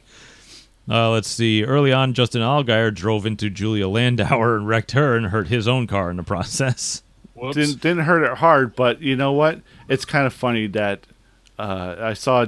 Usually, Jeff Burton is Mister Milk Toast and doesn't take a side on anything because he's part of the drivers' council, and, uh, and as a representative of the drivers' council, he's always pro pro driver. And usually, the PC move would be to, I would think, defend Julia Landauer, but this wasn't the case. He probably wants to protect the guy that's been around for a long time. However, that being said, so that's why I thought it funny when he defended Allgaier on it because It was She- his damn fault. she didn't come down. and there's nothing saying that she has to drive up a specific amount if somebody's underneath her. That's a dumb concept. She had nowhere else to go, and they she kept they- a safe line where they- she had a nice, decent Jeff gap Burton to the said wall. that she went she went down on him. I'm like, you know what? No, if don't this, say that too loud. If this was 19 six, if this was 1955 or something like that, Jeff Burton's probably saying, you know, that that she went down on him like a queen on prom night. Dude, that is not cool. You're gonna get us into trouble again. You are one of him. You can't say that, Jeff Burton. That's Mm. not right. I mean, she didn't do anything wrong. No. Like I said, these guys are acting like there's a specific distance you have to go up and drive towards. Oh, you didn't expect her to drive that far off the wall. It's like, dude, she's not that far off the wall. She's running a safe line to keep herself in the racetrack, give them a lane to the bottom, and not get close to the wall because she doesn't want to damage. Her I really equipment. think there's a NASCAR mafia. You know, there genuinely has to that be. don't do well with outsiders. I mean, it's, it, it, the wreck that she was in after was definitely her fault. Yeah, she she owned that one. She owned that one. She went in in the middle where no business being in the middle four wide. Get out of The it. team, the team parked her after that too. Yeah, well, the car was junk too, so yeah, right front was done. right front had fallen off of it. Yeah. So like the upper was gone. Well, I, but I would really like to see Slap Shoes do a video or something on YouTube about the YouTube about the NASCAR mafia, how they handled outsiders since like Tim Richmond and Geoff Bodine, and uh, and the goat Ricky Carmichael and Travis Pastrana and Robby Gordon and Danica Patrick and The and this lady and, and Shauna on and and and just the on and on and on with some outsiders and and oh and Hailie Deegan. By the way, It um, just goes on and on. I mean, you, it doesn't take Danica a lot to wreck her, so I don't know why they went after her so hard. By the way, um, Yeah. Landauer was also part of that. Remember early on in this season, we were talking about the Busch um, beer women's racing sponsorship. Yeah. Yep. You just see Busch logos on her car? No. Nope. I didn't either. Maybe very small ones. Nope, there weren't any. Yeah. Anyway, uh, Ty Gibbs had a strong car in the first few stages, leading laps being up front. Uh, Noah Gragson and Daniel Hemric came together to close stage one, and uh, nobody got wrecked, but Hemric wasn't happy. Hemric lit the Noah fuse. That's going to go off sometime later this year. Uh, Gibbs started running into handling and brake issues. He had a mechanical failure. I think a shock broke or something. He lost like four laps fixing it. Doesn't really matter. He's won a bunch of races already this year. I found something good in there. Um. Anyway, uh, let's see. Giving the lead to William Byron. By the way, I think William Byron just won the Slinger Nationals in the super late model, didn't he? Yes. Yeah, his reign of super late model terror continues. Um, so Hemric got inside of Gragson and spun him coming to the end of stage two. Uh, Landon Cassill was fast all day, but particularly the second half of the race on. Uh, restart past halfway, Byron lost a, a right front, and then da- a couple laps later, Daniel Hemric lost a left rear and hit the wall hard. Uh, big wreck when Josh Berry spun and, or got spun or whatever the hell happened there. Whoever Well, whoever he- you're a fan of is your what you're gonna say happened. So Well, I think he came. He diamonded the track and came down while the door was open. The guy was had a little bit more than a nose on him. yeah, he just poked it in there. I Um, think it was Sheldon Creed who poked a nose in there. And Yeah, he he, closed down it on him and got spun out. I mean, the gap was there, and then it wasn't. So Yeah, I mean, so I mean, then, what do you expect? And then Jeb Burton almost gets decapitated after hitting Ryan Sieg. Yeah, that collected Myatt Snider, Ryan Sieg, Jeb Burton, who absolutely destroyed everyone running into the back That's of him. three hard. That's another hard hit for Ryan Sieg. God Yeah, and uh, Riley Herbst was in that one. Um, that was a big hit. A lot of wrecks, a lot of wrecked equipment. You know, New Hampshire's good for that every once in a while, having a giant wreck. You know, they really are. They're really Usually good it's for the once. modifieds. Once in a while, they're just there's a giant wreck. which is weird. It's not exactly a narrow surface. Yeah, but coming off a two, it's a little blind, right? Yeah. So you can't really see past where the apex of two is. Yeah, there's that big infield wall. Yeah. That's a little difficult. Three and four, there's no wall there. Right. Because That's you're a going fun over wall the to tunnel. stand next to. Oh yeah, it's great, but when you're on the track, it's a little blind. So, um, anyway, uh, Allgaier and his team continued to work on his car that he damaged earlier, and he rebounded to get back up front, took the lead, grabbed the win back from the jaws of failure. Landon Cassill had a third place finish, but that was taken away by another ride height violation. Also, I believe Noah Gragson was uh, DQ'd for the same thing, but just on a different part of his car, um, which marked the first time that NASCAR had ever had multiple DQs in one event. I believe ever. Uh, Yeah. So that was interesting. Cup race at New Hampshire. Now let me buzz through this real quick. Again, we're closing in on the two-hour mark again. Uh, I didn't really get to watch it, so let me just see if I can sum it up, kind of ignorantly. Ready? Kyle Busch spun out twice on his own. There were a few wrecks with people who weren't going to win anyway. Brad Keselowski and Austin Dillon did their best Bowman Gray impression, and uh, Christopher Bell struck fear in the hearts of playoff teams by being the 14th different winner so far this year. So, with the possibility of there being more than 16 winners now in hand, uh, I can't wait for the win and you're in to completely fail and have to come down to regular season points. Anyway, did I sum it up? That's pretty good. I, I I like that. I I, th- I dig it, and I kind of I always like when NASCAR gets embarrassed with these stupid rule with these I, stupid. I can't wait for Rule it. They just changes. kept o- opening it up. What are they going to do next year? Twenty racers? Why don't they, you know what? I have a great idea. There was this thing back in the day. It was called points, and you'd get them Next for year, where you finished. And at the the, end of the year, 40 yeah, at the end of the year, they compile all these things called points, and at the end of the year, who has the most is the champion. It's an And interesting concept. And sometimes they actually get really really close. Yeah, sometimes they're really close. Sports entertainment. Yes, I know. Thank you. We we're trying not to talk about. I don't know Elbow who the drop. I don't know who the WWE personality was this week as the Grand Marshal because I it seems to be. Probably every. like Sheamus or something. now he was already a couple weeks ago, and I don't even know Oh. who he is. I just know he's probably got red hair. Let me guess. well, this is Vince McMahon's figured it was idea, him right? Because they're close Something to in- Boston and they got to play on the accent. Something, yeah, yeah, with Boston and, and and yeah, they have a bunch of redheaded Irish people. Irish people. Irish Mm-hmm. people in in, in Oh. overalls, Irish people in overalls. I'm surprised they didn't play that terrible segment again of, of the drivers trying to pronounce te- names from Massachusetts. Well, Fox wasn't in charge of the broadcast, so it's all good. Ah. Thank God. Man, bring back the Undertaker. He got a coffin. Yeah, why is it? that was fun. Yeah, why is it Dorchester and not Worcester? Well, what, Wor- it's, Worcester it's just is- W with it's, Yeah. they switched the be W and the D. Worcester is not Worcester, but Dorchester is Dorster, or not Dorster. It's Yeah, like, why what isn't the it hell's the problem here? What the hell's wrong with you people? Phil, what's wrong with you people? I don't know. You're from Massachusetts. Our dad was from Massachusetts. I We're not. identify as a Floridian. Okay, fair. All right, this thing's too long in the tooth. I don't think F1 raced anyway, and I didn't care to watch if they did. IndyCar was IndyCar on was Peacock. on Peacock. Which Which got didn't- watch it. I didn't watch it either because I'm I don't subscribe. getting another. I don't care if it's five dollars a month.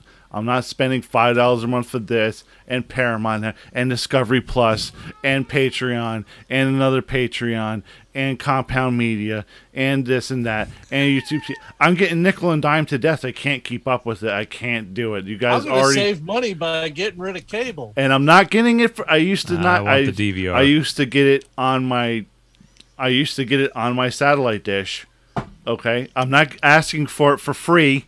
I'm not asking for it for free. I just want to pay for one thing and watch it. I want to pay for. I, I had. I had. Boy, enough.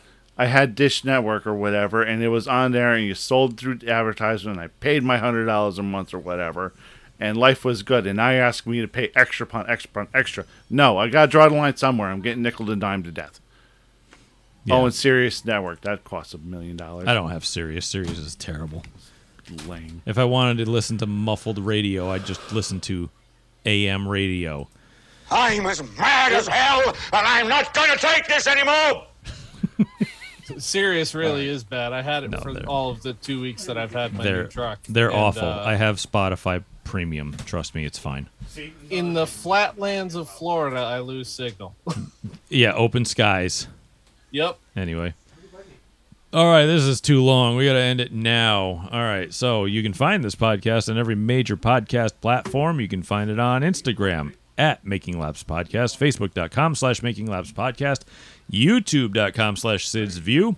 You can find, uh, oh, you, actually, you know what? You can send us some feedback if you'd like to Making Laps Podcast at gmail.com. You can also send us a voicemail to anchor.fm slash making laps. You can find me on Instagram. Boy, shut that camera off because it's feedbacking. All right, so you can find me on Instagram, Twitter, and TikTok at Brent Gleason01. You can find me on YouTube at youtube.com slash Brent Gleason. You can find Phil at At PJX Racing on Facebook, Instagram, Twitter, and YouTube. you can't find Jesse anywhere except here.